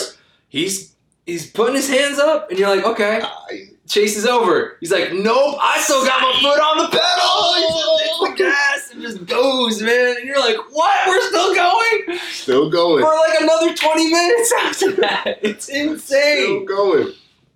Meanwhile, there's the for some reason there's a bunch of uh, uh, black kids speaking in unintelligible jive. Yeah, just getting high and talking about bitches Yeah, all on, the man. time, You know what I'm saying? We gonna do it, man. A lot like T.J. Cross's uh, dialogue. And I'm just sitting there like, I don't get this. I think why are we following these? And they were like in a car. It was called like Billy or something. Yeah. So it was really weird, but we focused a lot on them. hmm A lot. I, I, I'd say they got joints. just as much Oh, screen time man. as Eugene, man. Pretty close. and like I, I, I, I thought Dumbo was racist. this shit, I was like, what the fuck are they saying? Damn, so you think we're gonna get caught, dog? You know what I mean? I was like, this is. That that wasn't even the, the language at the time, just son and dog. But like, that's the only thing I was hearing the whole time. It it was so weird. The car was smoking. They're like, you think we're gonna make it? And I'm like, I don't know who you are and why I keep seeing you. Yeah, it just kept coming up. I just here they are, here they are, here they are. It was It- so weird, but it was like something's gonna happen, right? No, No! no, No. no. The only thing that's gonna happen is their car's gonna break down, and our protagonist, in his cool sunglasses, is gonna say, "See ya, boys." Basically, Well, I like, said see you to the car. That's Yeah. why I was like, what's the name? I think it was like Billy. yeah, I think I think it was. something with a B. Um, but it's it's just so bizarre that we kept focusing on these kids. Like you know, they're they're, they're smoking and they're talking about all these bitches they're gonna like get with, and Yeah. like they, they do get in an accident. hmm Uh, I think uh, Maindrian does like crash into them Yeah. during his chase, and then like we're still following them for no For reason. no reason. It's so bizarre. It's like the start and stop of the chase sequence. You know, like you said, you start in a hotel, you, you flip a, a dump truck at one point. That's cool. You know, you crash into this, you crash into that. Dude, Um, one time there's like a mayor talking or something. That was the real mayor. That was the real mayor. Yeah. What? Hold up. Incredible. Was he Asian? Yes. Yes. Okay, because I know. Okay, not the best portrayal of the black kids in the car, but Yeah. I will say this movie has a lot of diversity for a movie that came out in 1974. Like, there's a lot of black people in this movie. Oh yeah. There's Asian, the Asian mayor. there's, there's Asian people in this movie Let's see, too. I, I was on uh, tvtropes.org and the mayor, hold on. I think console wars are on TVTropes.org. nice. the, yeah, Sak Yamamoto played himself That's and he's the the mayor of the city of Carson. So like they have the actual mayor. Did you like most of the people like because there's another thing that happens throughout this ridiculous chase sequence. Um, there's like a journalist guy who just keeps going to people like, "Did you see? Did you see what happened?" Like a lot of those people were just like regular people. yeah. We're just they use regular people. That's why the budget was so low as extras. Um, so you had that. You had the journalists throughout being like, the car is still going." Uh, people would thought that things were really happening. So like when they had, because all the car accidents, people looked like they were in accidents. Regular citizens were like yelling at police, like, "Why?" they weren't police. They were like the actors, like, "Why are you doing right. something?" Oh my gosh. uh, that motorcycle crew that's flipping off the cops, real motorcycle crew flipping off the cops. It, it, it, let me tell you something. This uh, Halicki guy, he's a craftsman. There's some guerrilla style of filming there. He just gets right in there, and just Mhm. gets real people instead of actors. Just film the thing that you want to film, which is cars. Work around uh, other things that just make it seem like it's a movie, and that and that's a movie. And forty million dollars later, you're the you're the man now, dog. Forty million dollars. It's insane. That's so funny though. Sak Yamamoto, the real mayor of Carson City. Such a diverse cast. I, you know, I'll, I'll applaud. I know Yeah. not the best representation, No, no, but- but you know, But like Atlee's not. Atlee, Atlee's yeah. not ridiculous. he's not. He's not talking like jive the whole time. Yeah. So honestly, that car scene was the most disappointing. Uh, but it was it because it didn't make sense. it didn't make sense, and we spent so much time on it. It was just like, Yeah. the longer we spend with these boys, Yeah, the the worse more- is getting. Because like I don't know what you're trying to say there, and because you didn't say anything, Yeah. it's just like Mm. uh, let's not, let's not. Because like I would have been better off if they were just like in the car just smoking a joint. Yeah. With like the music playing in the background, but they're like, no, no, no, no, no, no. Yeah. It was like, ugh, ugh. my ears feels racy. but uh, but still I'll say it, very diverse film. Very And I diverse was film. very surprised. I was like, man, Yeah, it's pretty awesome. yeah. Wow. wow. Like we watch movies, we watched so many movies from like back in then. It's like wow, not Mhm. even one person. Yeah. it's like dark here. Well, like um, for example, I was, I was working on social media the other day.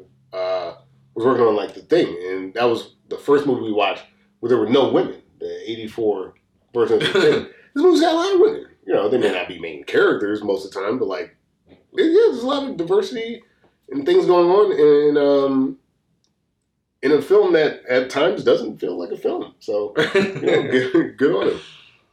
But it all culminates. It all was worth it for that sweet, sweet jump. so again, it seems like the cops have Maindrian pretty much dead to rights. Um, he's on. He's just going like down a road. He's on a Yeah. bridge. He's not on a bridge. That's the remake. No. Thinking Okay. that Right, talk right, right. that. We'll, we'll talk about that because this is a lot cooler. Um, so pretty much, yeah, he doesn't know where to go, and then he sees maybe the way this one car is kind of set up, he can kind of do a jump off of it and pedal to the metal, goes down that hill, goes off that car, makes that jump.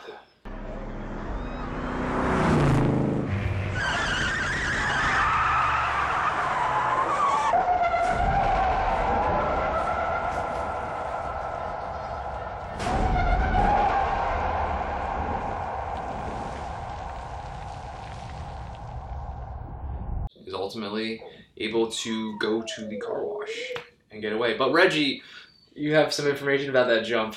yeah, yeah. I think uh, he's able to get like 20 feet on that jump. It's a they they film it in a way you see it from like three different angles, slow mo. Oh, yeah. They're like this is the money shot, quite literally the money shot of the film. This is where you make your 40 million. Halicki driving the car himself. Because he was a stunt driver. Takes it up and over. You can see the car bend and buckle at some point. He compressed 12 bones in his vertebrae. Like he compressed his vertebrae. Uh, one of the people that worked with him said that he had a noticeable limp for the rest of his life. Oh man! But like, Hey, for the forty million dollar profit though, it might be worth it. You know? yeah, you could be the six million dollar man. You still got 30, 34 left. but like, I love the fact that um that he just pushed it. Yeah. It makes no sense. Like the fact that this paid off. Why this movie versus any other film? And I think this is what what did it. The fact that he he went in, he wrecked ninety seven cars. He put his life on the line. Um, it, they were cool cars too. I mean, like there's some really nice Yeah. vehicles in this film. Uh, even though you know it's dated, but like uh, it, it was a good little collection that he he brought up, and it was it was fun to see all these different cars. I think the plot is a serviceable. I mean, it's not a plot, but like the premise is it's cool. Here's a list of fifty cars. You want to see fifty cars? You want to watch some like kind of badasses with their uh, wigs and sunglasses stealing? Yeah. It, it kind of worked. Yeah, these guys are going to steal these cool looking cars in some cool ways, and ultimately, when they, when they get the last one, they're going to have to get away from the police. And let's see how that plays Yeah, out. yeah, yeah. and yeah, forty minutes is that too much? Absolutely, but but you know, it, it is the longest car chase sequence in film history. it's got to be. It is. it just it just is. it's forty minutes. Um, like, there, that jump is pretty sweet. jump. It's funny because like you, I was texting you in the middle of the chase, and you had already seen it, and I was just like, "Yeah, this this chase is pretty insane." You're like, "Oh man, he fractured his back during or his vertebrae Yeah, during yeah. the jump." I'm like, "The jump? I don't know what that is." And then like once I saw it, I was like, "Oh, I just the saw jump. the jump, man." Saw the jump. It's so cool, and like uh, you know, the car just keeps keeps going, keeps going, and um, that sequence after like the car wash and stuff like that, it might have been before, but like when he's sliding around and they like wrecking the different cars and stuff like that, like two of the cars were his, the rest were the dealership's cars, and he like they oiled up, they oil slicked the ground to like make that transition better, and like they just crashed a bunch of cars, and he had to buy them. Oh man, how will he ever get the money for that? Oh wait, uh, the movie made forty million dollars on a hundred fifty thousand dollar budget. Oh man, I am so jealous of that. I know, I know. When he starts sitting on his throne of money, I would make a car out of money. I mean, wow, dude. And uh, no plot. There's no There's no plot. Because like here we are trying to explain a 40 minute 40 minute car. They, they chase him. They chase him. And then eventually Chase him. There's some reaction shots, like you said. There looks like there's a part where he's gonna stop, but nope, he gets away. It's it's just insane. yeah, pad that with some black people speaking jive. you get into the I, I do like the sequence when they finally show up at like that car dealership. He wrecks hell, like destroys all these cars. Eleanor is beat the shit. He's like, well, there's a car wash. At the car wash. Spots another Eleanor, tells the lady who's driving it, "Hey, uh, you know the manager wants to. You got to rewash Yeah, your car. rewash. Rewash." Some of the best dialogue in the movie. She's like, "Okay." okay, look, you look like you're on the up and up, sir, with your, your suit and your gloves and glasses. Yep.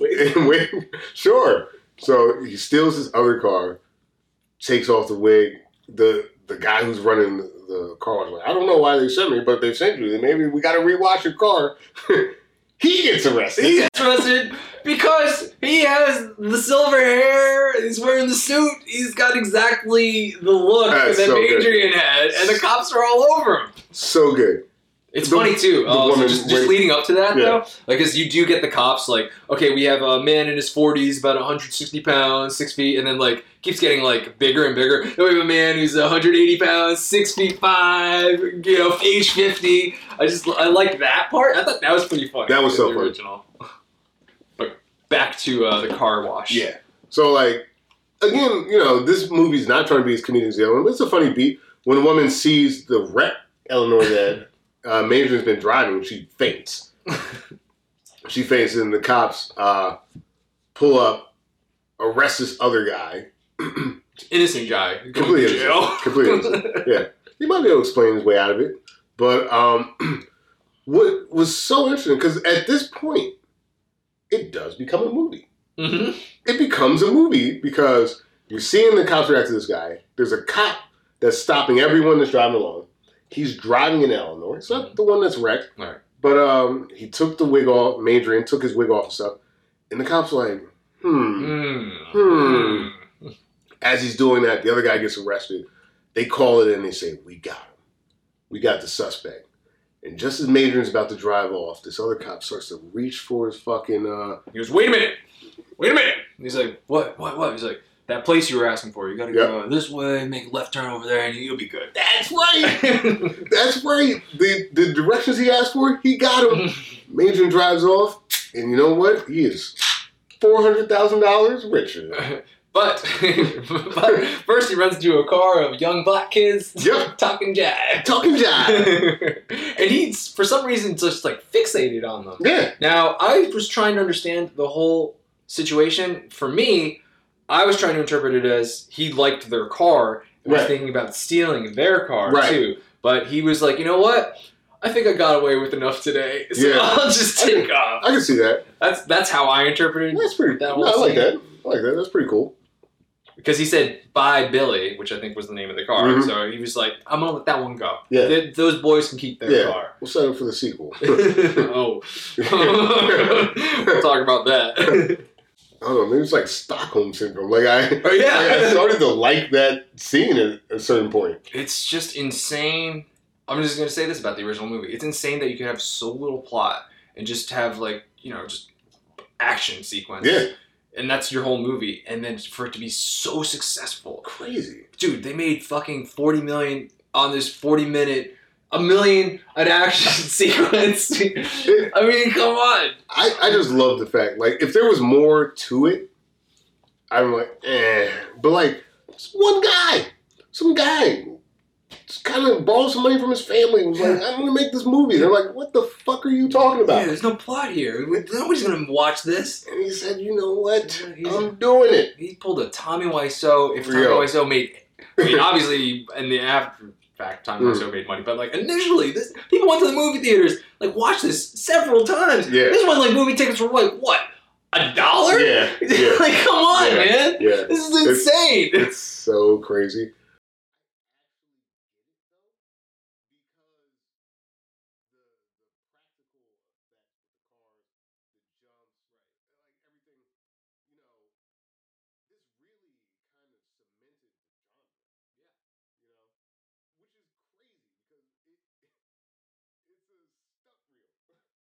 I think what makes it work is the premise. The premise is just so easy to follow. Yeah. It's uh, 48, what does that? 50 cars. $40,000. Get them. What do they do? I got a crew. I got them. I get that. And then while I'm watching it, yo, that car is fucking, that's a cool car. That's a great car. There's a tiger in that one for some reason. I don't know why. Like, um, that some, the, the one, I don't even know what model it was, like that real slick looking, like, it was like a Lamborghini. It like it was crazy. It had like the wheel covers over the wheels. Like this shit is cool. I was Yeah. like, that's a sick car. It was like a future car. Mhm. Whoa. The, in like I don't know, like the seventies, you're kind of still in that range where like, you know, like before the car started getting a little ugly for a little bit. You know, like the eighties wasn't like the best time for uh for vehicles, but like everything kind of looks cool. Like this is all the stuff that now are collector's items. Right. You know, so it, it was Rolls Royces, like the Baja, the big uh the big rig Baja truck they were driving It was like it was a really cool collection of cars. So I think a simple premise, well, the acting and all that uh, plot, whatever. simple premise, cool cars, and like he really put his work into the stunt scenes. Well, obvious. That's where all of his Yeah. focus went. Yeah, completely, completely. Like uh, they said, like when they pulled over the uh, the the dump truck or whatever, that was like cables. There was a run Right, scene where like they actually like some guys just like lifted a car and they used like a, a jump cut basically to like show the car on the side. Okay. So like he did all this random Right. technical stuff. Right. And I think that just like that that American love of just a fucking fast, sexy car Mhm. mixed with like plot you can kind of understand was enough to make this great. You know, this film. Put more on that, like that American love of like, look, I have this vision, and I'm just gonna stick to my guns Yep. and just do it. You know, just gonna get dirty, gritty, and but it's gonna pay off. And like, you know, I, I did this thing that I, I had a vision of, and I was able to pull it off. It's just like, man, good on you, man. Yeah. you you, you worked hard and you achieved your goal. Totally. The American way. That's right. I mean, you you could obviously point to everything that's wrong with this movie. Yeah. And there's a lot. There's a lot. It, the movie is, is just wrong. Calling it calling it a movie is wrong. Right. But somehow, somehow they just they, they got it. They got it. I think the success of the film is just like, like wow, it's it's incredible, like how successful this film was. I mean, there's movies that are coming out today with marketing, Hollywood budgets, act like, and, and aren't going to make forty million dollars. Happens all the time, especially in this pandemic era. So, like, you can't quantify how to make something people want to watch. Sometimes, like you know, sometimes it just has to be. Yeah. It just has to be cool. And this movie, it's cool. It's I don't great movie, but it's, fucking, it's fucking cool. I was like, wow, this guy like the jump. It's so stupid. And I felt like I was watching like the Dukes of Hazzard. I was like, it was great, man. I, I I enjoyed that. So um, that was what he wanted us to see a forty minute car chase. He pulled it off, and a little bit of jive that we probably didn't need, but overall, it was a semi legible car chase that had a, a pretty nice little tense moment, kind of at the end. it, it made it made the movie work, I guess. yeah, it, it, it, you know they didn't tie every loose end. Like we said, the brother-in-law Eugene, uh, no repercussions for his betrayal. Right. Um, not even they don't even know Right. betrayed them. so That's a they, good point. they couldn't even do that. Uh, maybe in the sequel. No, Maybe. no, no. We'll talk about that. I think, like, you said, though, like that American thing is like just you had a thing, you got it done. That's what the movie's about. Yeah. So I mean, that was the forty minutes of fun the original film. Uh, It's you know again the balls to be like you know what half the film is gonna be an action sequence. The same action sequence just keeps going. Yeah. It doesn't stop. I'm not gonna doesn't lie. escalate. Doesn't do anything. Nope. It just keeps going. Yep. Crash. Get out of there. nope. Crash. Hey. and I guess just for like the audience, um, in the original film, Eleanor was a just a 1973 Ford Mustang. Um, in this film, it's a Shelby GT 500. Uh, Carroll Shelby was like an American auto guy. I don't know. He did stuff. Uh, made a famous famous engine or something like that. Ford used it to race, and uh, I think actually the movie Ford versus Ferrari might be about the uh, Huh. yeah, because like Ford was like, we got to beat Ferrari in this big race, and I think Shelby actually made the engine that beat Ferrari. Spoilers, I guess, for a different film. Spoilers for like history. Well, I don't need to watch that film now. it's over. Actually, I actually like that movie, but clearly I don't remember what happens. Um, anyway, Nick Cage gets a car. Delroy has a beat on him. Chase ensues.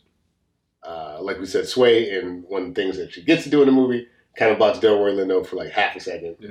And they they do the chase. So they they just leave her and like nobody's gonna arrest her. Yep. Yep. Okay. Yep. Okay. Yep. Just making sure. Well, who's got the time? We, we- we got bigger fish to fry. Um, which makes it really easy to be Sway. Sway's just like, all right, I'm out. I'm out. I just committed a crime and got away with it. I, I feel like this chase is far more legible. Yeah. Um, It's easier to know like a just where Mm-hmm. our protagonist is, who are where our antagonist is. Like there are so many different cars yeah, in the original film. Yeah. Like I don't know who's who sometimes. Yeah. Like is this car even near like where we are, or is this a car far away? It's not shot well. No, no, no, it's not. the original. it's not. It's not. It's uh, it's shot cool. It's, not shot shot. cool, exactly. It's not shot well. Yeah. Um, but I think I felt like this sequence uh, did a good job of like scaling. Um, Right. uh, when when he's trying to escape and like he's in an alleyway at one point and um, the dump truck comes out and blocks him and he has to like reverse out. And Delroy Lindo's actually a pretty good driver in the sequence too. Like I felt that that was good. I think there was a good sense of scale when the uh, the helicopters came. the first movie had helicopters, but they didn't seem to be that important. Oh, I don't even remember the helicopters in the first. Yeah, it's just kind of like eh, we're, we're looking for the car, basically. This one, like, uh, they have a great scene where, luckily for Nicolas Cage, he stole a Shelby with nitrous in it, and he's pushing like 200 miles per hour. at one Hey, well, point. to outrun a helicopter in that car. Yeah, they were like, hey, pretty the, the helicopter's like, yeah, this isn't a like an Apache. Yeah, we can't chase them. Are you kidding me? That's pretty funny. That was that was really cool sequence, man. And like you get all these cool shots of LA. You get this car, this badass car driving around, Delroy Lindo reaction shots, and uh, it it's a very competent chase sequence. It starts getting a little crazy. Well, actually, I'll say it started getting crazy when they replicated the jump. Okay. when and then it got crazier a little bit after that too. But like when they replicated the jump, and Nick Cage is like trying to go across this highway, and there's an accident, so it's just stuck. Yeah, but But but there's a uh, a tow truck, but one of those tow- flatbed tow trucks. there you go. It's got a little ramp going. Nick Cage says. Mm, Hmm. mhm, Hmm. "Delroy Lindo's got him dead to rights." He's like, "Stop, Memphis!" We got you. And he just guns it. makes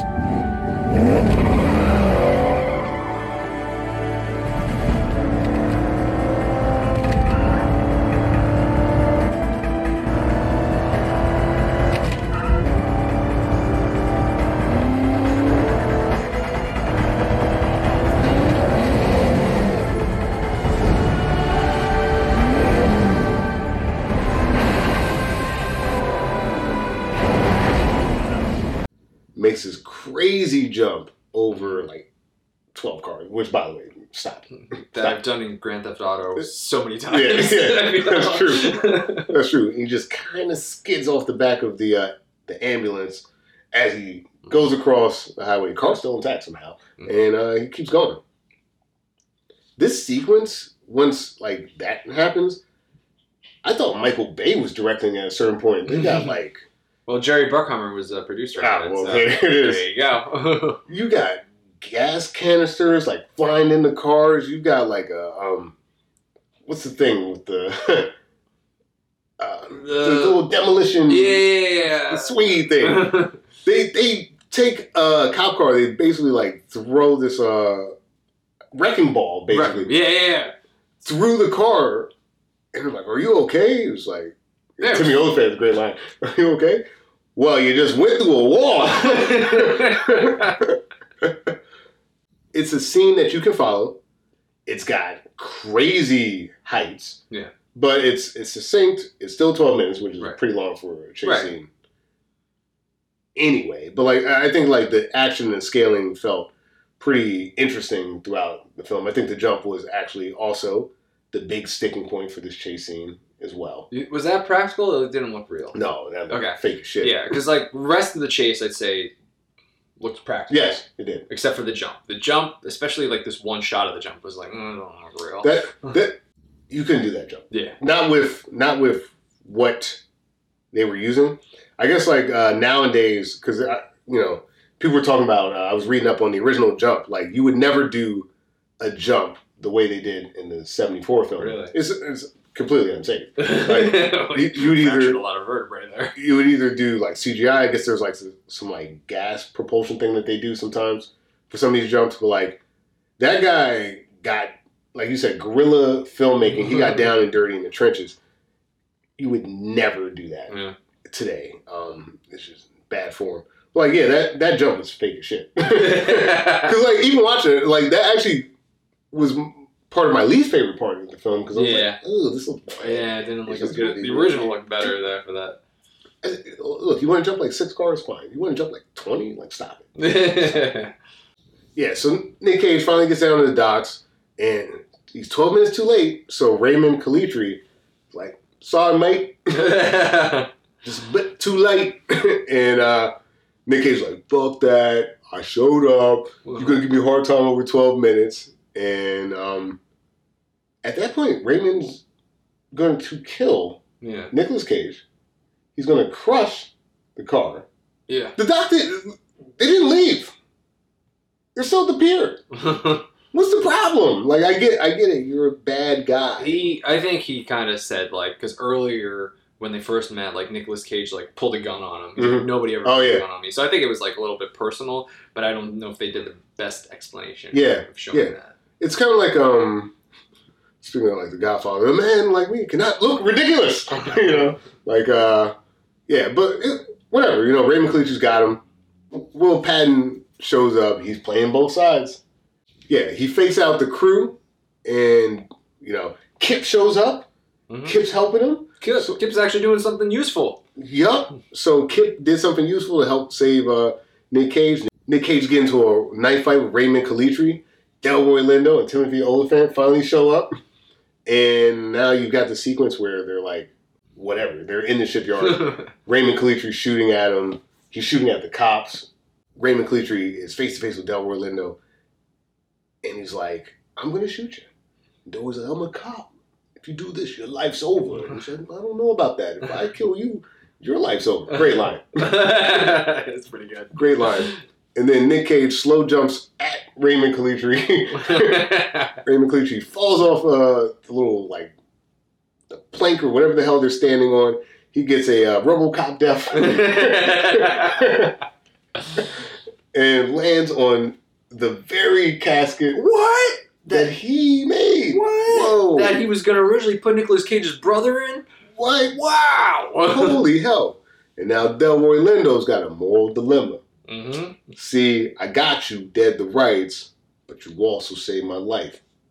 Get out of here, Raines, before I change my mind. Ultimately, he also said, like, I know you did it for, like, no Oh, yeah, brother. reasons. Bro- brotherly love, man. yeah, it's like, Yo. really? There's nothing like a brothers love. It's like it's not. Like, this is the guy you've been chasing, like the one guy in your He's the white career. He's- yeah, he's his his. Yeah. And you're gonna let him go because you understand like a brother's gotta do what a brother's gotta do. well, he did save his life. yeah, I guess there's that. He, you know, he slow jumped and stopped uh, Raymond Calitri from shooting him. And then um, I know you haven't really watched these films, but the end of this movie, after that, because we don't really see Delroy after this. I, in my head, I thought I remember him like coming back to the crew and being like, having a beer with them or something. something like that. That doesn't happen. Seemed appropriate. we all did it equally, all of us. Yeah, I am Spartacus. I'm Memphis Raines. Um, yeah, for some reason I thought he was like, yeah, but I'm keeping eyes on you guys. That doesn't happen. But uh, basically, you get a crew grilling um, and drinking, in this case, Pepsi, product placement, uh, instead of beers. But that's literally how almost every Fast and Furious movie ends. It's this ragtag group of people uh, grilling and talking about family.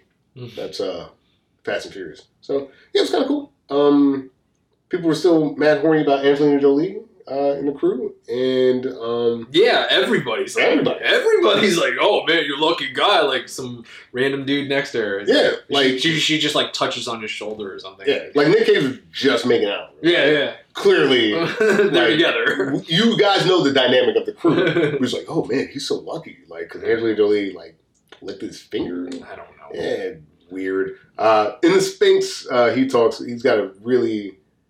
It, it's not a great monologue, but it's great in the context that he never spoke. I think he's like quoting poetry or like a Yeah. play or something. it, it's like um ultimately uh we feel sorry for him but really we should feel sorry for us fine you know kind of cool you know nice, nice touch um completely pointless kip gets uh Memphis Raines Yeah, nice Uh, new little gets beat up muscle yeah, car. or gets him a shelby gt500 it's beat up but like you know this crew knows how to They restore can stuff. work on it together. Wow. And uh, you know, that's that. That's the end of Gone in 60 seconds. A lot went on in- Mhm. in, that ending, for Yeah. sure. I do appreciate the consolidation of the action sequence into 12 minutes as Yes. opposed to 40. Like you said, a lot easier to follow, a lot easier to just understand like where I am and like who who I'm following. Who Like, matters? especially like yeah, especially like who am I supposed to like be watching here? Mm-hmm. Because like like you said in that original film, there's so many different cops after him. Yeah. Like there's not like one main cop who's like that, like that Delroy. Just making him that focus of like this is the cop who wants to get him, so we're gonna focus on him a lot. So that was greatly appreciated. Thank God for Delroy. Yeah. I mean, he, he's a major factor. Yeah. and what makes it just that whole sequence work. You know, good action, Mm-hmm. um, very practical effecty until we get to the jump. Yeah. But you know, because it is like 2000, you know, like most of it is just like okay, that, they they really did that Yeah. stuff. So that's that's that's really cool. It's a, it's a nice homage, really. You know, like the Yeah. way that they shot the sequence. I think that they were very um, respectful of what the original did, and I think that they tried to capture some of that in in the sequence. I mean, look, it's twenty, it's two thousand actually Right. So 26 years later, after you know and they i think they they translated that feeling of that first racing sequence into a modern package so i, I appreciate that Yeah. Yeah. for sure. So, are there any other points, any other characters, any other plot points in general that you want to talk about, Reggie?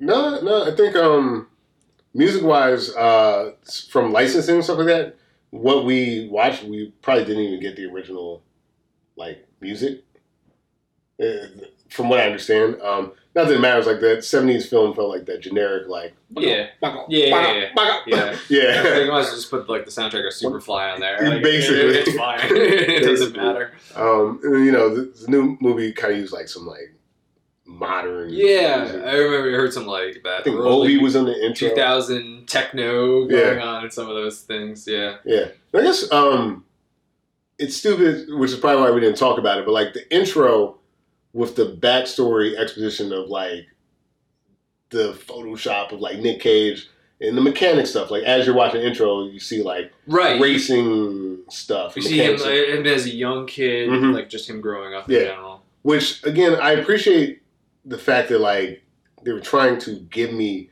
background for these characters because I felt like that was sorely missing in the original. So not not, not the most original or interesting No. sequence, but you know, No, it gave me a sense of like this family tradition. Mhm. Like this is very family kind of based at, at the center, which it, it ultimately is because Yeah. he's doing it to save his brother's life. Yep. And you know, like you said, the mom does know what they do. Right, right. so she's not like completely in the dark. You know, unfortunately, we don't get to see the mom. Other than that, but that was I thought that was pretty that was interesting scene in the to diner. have the mom, yeah, just know Mhm. what her sons are about. Because, because you know, Nick Cage made a promise he was never going Right. to do this again, and she was like, "Go do it because you got to save your brother." So that was nice, Yeah. the family element. Yeah, not too Uh, bad. Again, Fast and Furious uh, trope, uh, family. yeah. So uh, where are we? Where? So we're at the verdicts, Reggie. All right. Here we go. We talked a lot about these films. We ripped on both of these films quite a bit. So, Reggie, should the remake Gone in 60 Seconds exist? So the original film, like we talked about, is I. It's hard to say. Like it's it's not a great movie, right? It's um there's some technical feats, and probably not even that many like actually technical feats.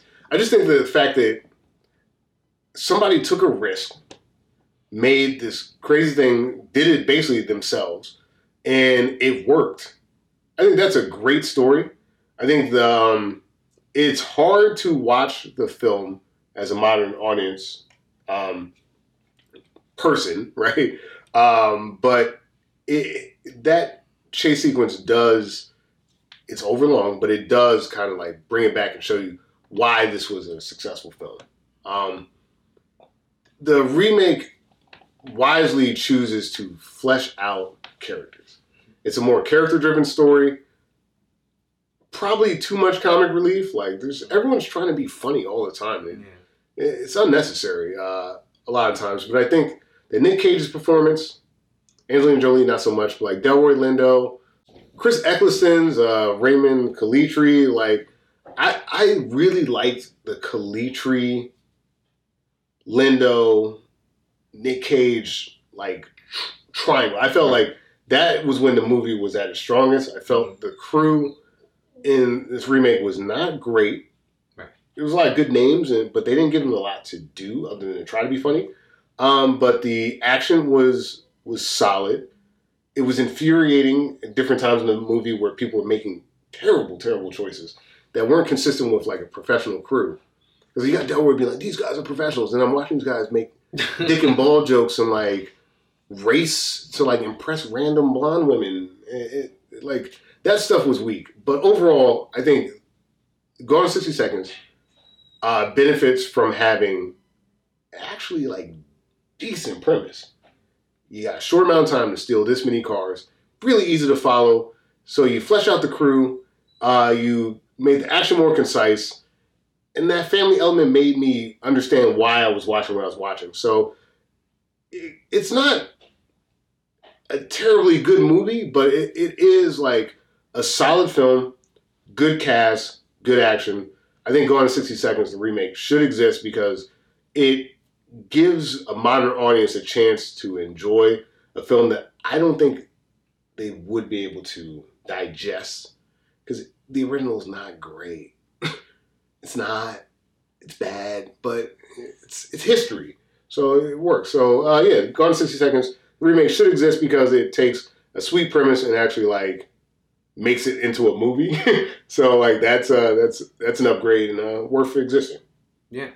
When I was watching the original Gone in 60 Seconds, man, oh man, did I have trouble focusing on that. Because, like I said, the beginning of that movie, when they're having plot or whatever, like I said, it's ADR. We're not even seeing the characters talking. I don't know what I'm supposed to be paying attention to. I can't follow shit. I couldn't follow anything until the heroin showed up. Yeah. Then I was like, okay, things are getting interesting. And then the 40 minute long fucking chase, I was just like, this is insane. Like, I can't believe they did this. And then I found out the movie was like the biggest box office hit, like fucking ever, for like what the budget was versus what it actually made. And I'm just like, this is this is what a story. This is incredible. And so all I really needed from that remake was just let's make it a comprehensible plot. Yeah. Let's just make it in a way so I could actually follow this. And you know that that's all they really needed to do. The bar was very low. Super low. And it pretty much did that. And like, is Gone in 60 Seconds one of my favorite movies ever? No. Is it like even like good? Not really. Like, I don't really I don't really like these types of movies. But man, it's just so bizarre. That original, it's just like it's like a car crash. I just have to look at it. I just can't look away. Yeah. Like, they made this, and not only did they make this, they made that much money off of it. Like this? You're telling me this? Th- th- In 1974, people wanted this. It's just like I, I can't wrap my head around For the people that want. It's insane. So I think, like, kind of like what you said. I think the remake should absolutely exist, just so a modern audience can appreciate that original film more. Because without the remake, there's no way I would Uh, get I that original film and be like, yeah, uh, I like that. Like, just like what they did and like how they chose to do it. And the fact that it was so successful, I can't get over that forty billion dollar like profit. It's, it's, it's insane to me, and I would never have watched it if that remake didn't exist. And yeah, if you want like a comprehensive version of what they did in that original film, absolutely watch the remake. They didn't do anything amazing by like any standards. Like action wise, it looks great. Too many characters, Mm. way too many characters. Too many characters don't give a shit about. You know, And Angelina's on the poster. I don't, I don't know why she's on the poster. She's pretty useless in the movie. Should have made her a main character. But overall, Nicolas Cage does a good job, like you said. Uh, Delroy, Chris Eccleston, good villains. I wish we had a little bit more Chris, but Mhm. Delroy does a very good job on his own. Everybody else, take him or leave him. Don't don't really matter. But you know, it's not my genre. It's not my film. I don't really like the original, but like I can appreciate it because of this remake. So it's one of the rare cases like the remake makes me appreciate the original Yeah. more, and I and because of that, I should I think it should exist. Yeah, I think that um, when movies can pull this off, now again, like you said, the bar was super low. Like when a, a remake can make the original better, that that's a that's a rare feat, and uh, I think I think it pulls it off here. Like um, for instance, like uh, something we did recently was uh, bedtime story. I think like seeing Dirty Rotten Scoundrels gave me more of an appreciation for what bedtime story did. You know and I, I felt like that happened here. Uh, again, not too hard to do, but they did it. And uh, look, a lot of people like Gone in sixty seconds. I'm, uh, I tend to like it more than you do, Mhm. uh, but it, it also like I did listen to my spouse groan when I said I'm watching Gone, Gone in 60 seconds, so I get that sentiment too. But uh, look, it's it's it's fine, it's fine. But in this case, fine is what was needed, and it Right. pulls it off. I'll say the difference between this and bedtime stories. Like the original bedtime story is actually really good. It's really good. And then like Dirty Rotten Scoundrels, you're like, well, that was already good, so I don't need to get any more. Mhm. The thing with Gone in Six Seconds is like, okay, the original's not really good, Right. so we gotta we gotta make it in a way that's a lot more palatable, especially for a modern day movie Yeah. audience. And yeah, they absolutely were able to do that. Are there stupid characters and way too many characters? Yes, of course. And you got way too many stars, and like Michael Pena's in there. It's like, oh, okay, for no reason. But like, it's it, it works because when you look at that original source material, just like what they had to work with, like they got that out of that. Mhm. Okay, I'll take it. Mhm. So it's it's a case of like a bad film just getting Yeah. yeah, a little bit of a boost from its remake. So Yeah. I'll, I'll take that. And you know, uh, it, it's close, but I'm giving the MVP to Delroy Lindo because he is so much of the movie. Because carries so much of that. kind of like most of the movie. Like Calitri's great, and I wonder if like over time, like would the mustache twirling work as much as it did? Maybe, maybe not. But like, I, I mean, Nick Cage does what he needs to do. Right. Delroy, I think, helps take it home, and Calitri just that that little gravy that you get on top I would have preferred they focused on Calitri's character, but because they didn't, because Delroy was a fine substitute. He's the most interesting character. Yeah. You know, it's like I don't understand you fucking Yanks. And you could focus on that, like make a lot more like um, weird American things that you, don't Mhm. understand. Like, Mhm. go for that.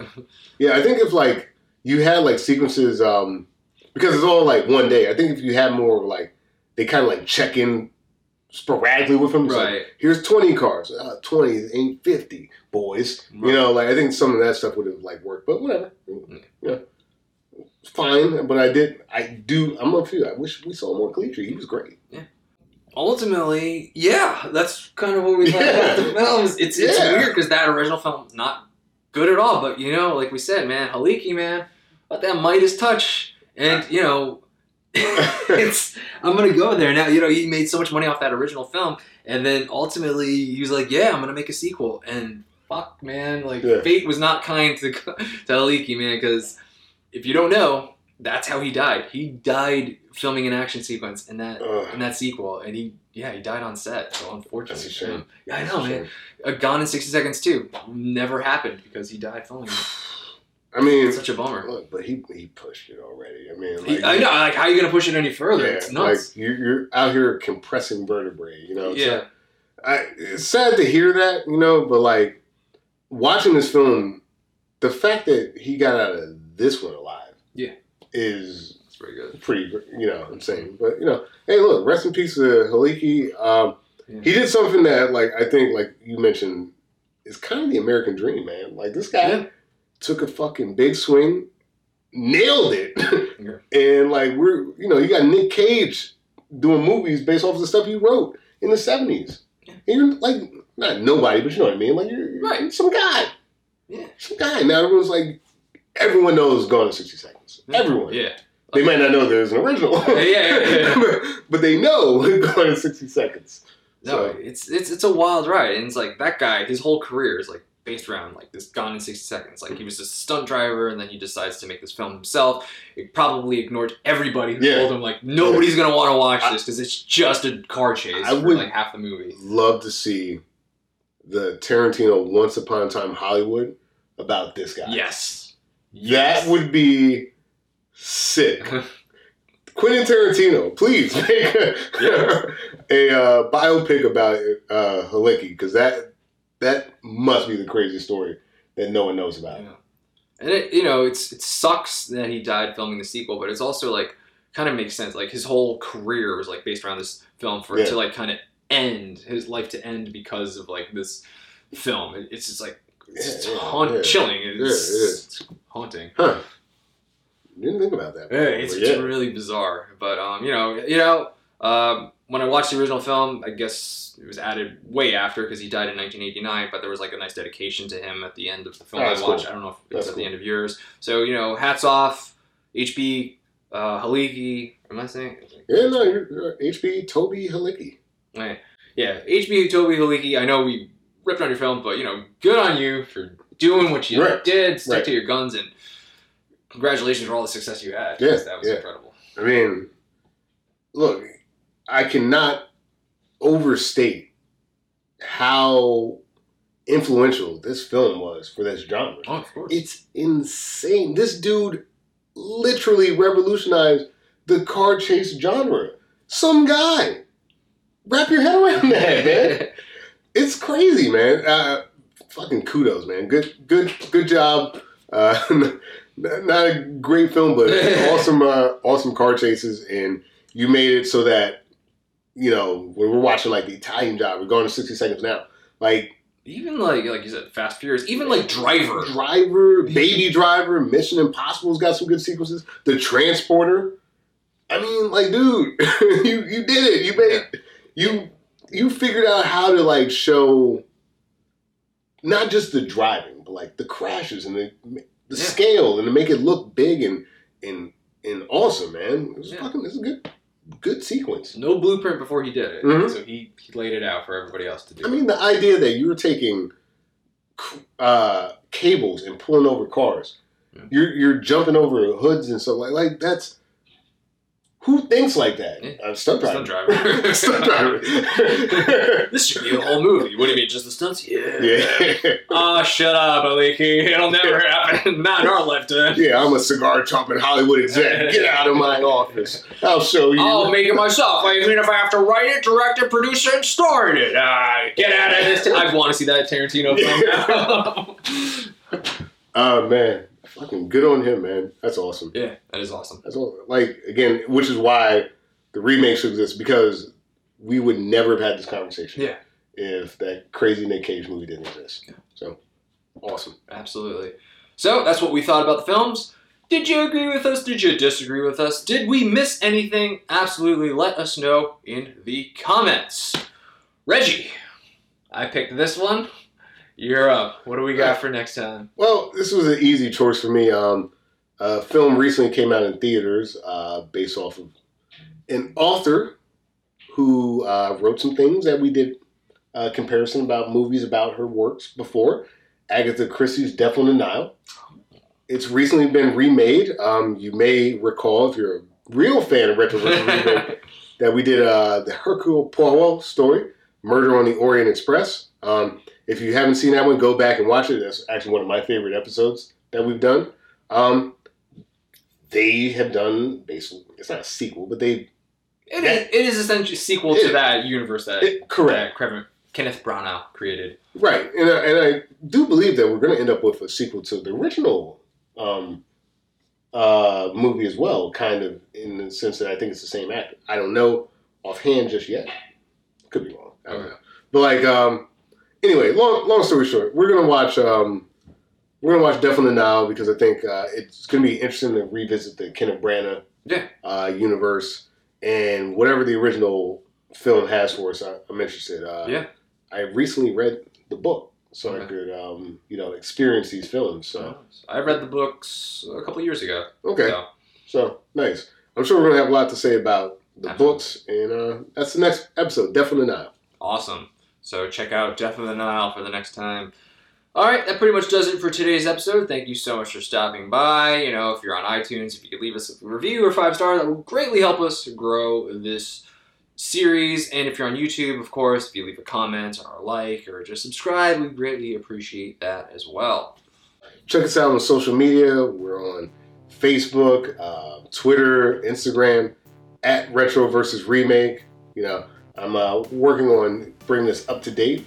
I did the thing the other day, but uh, there's more uh, more films that I need to get up there because there's been quite a few since then. um, but just so you know, you know, we're uh, we're keeping up with the social media.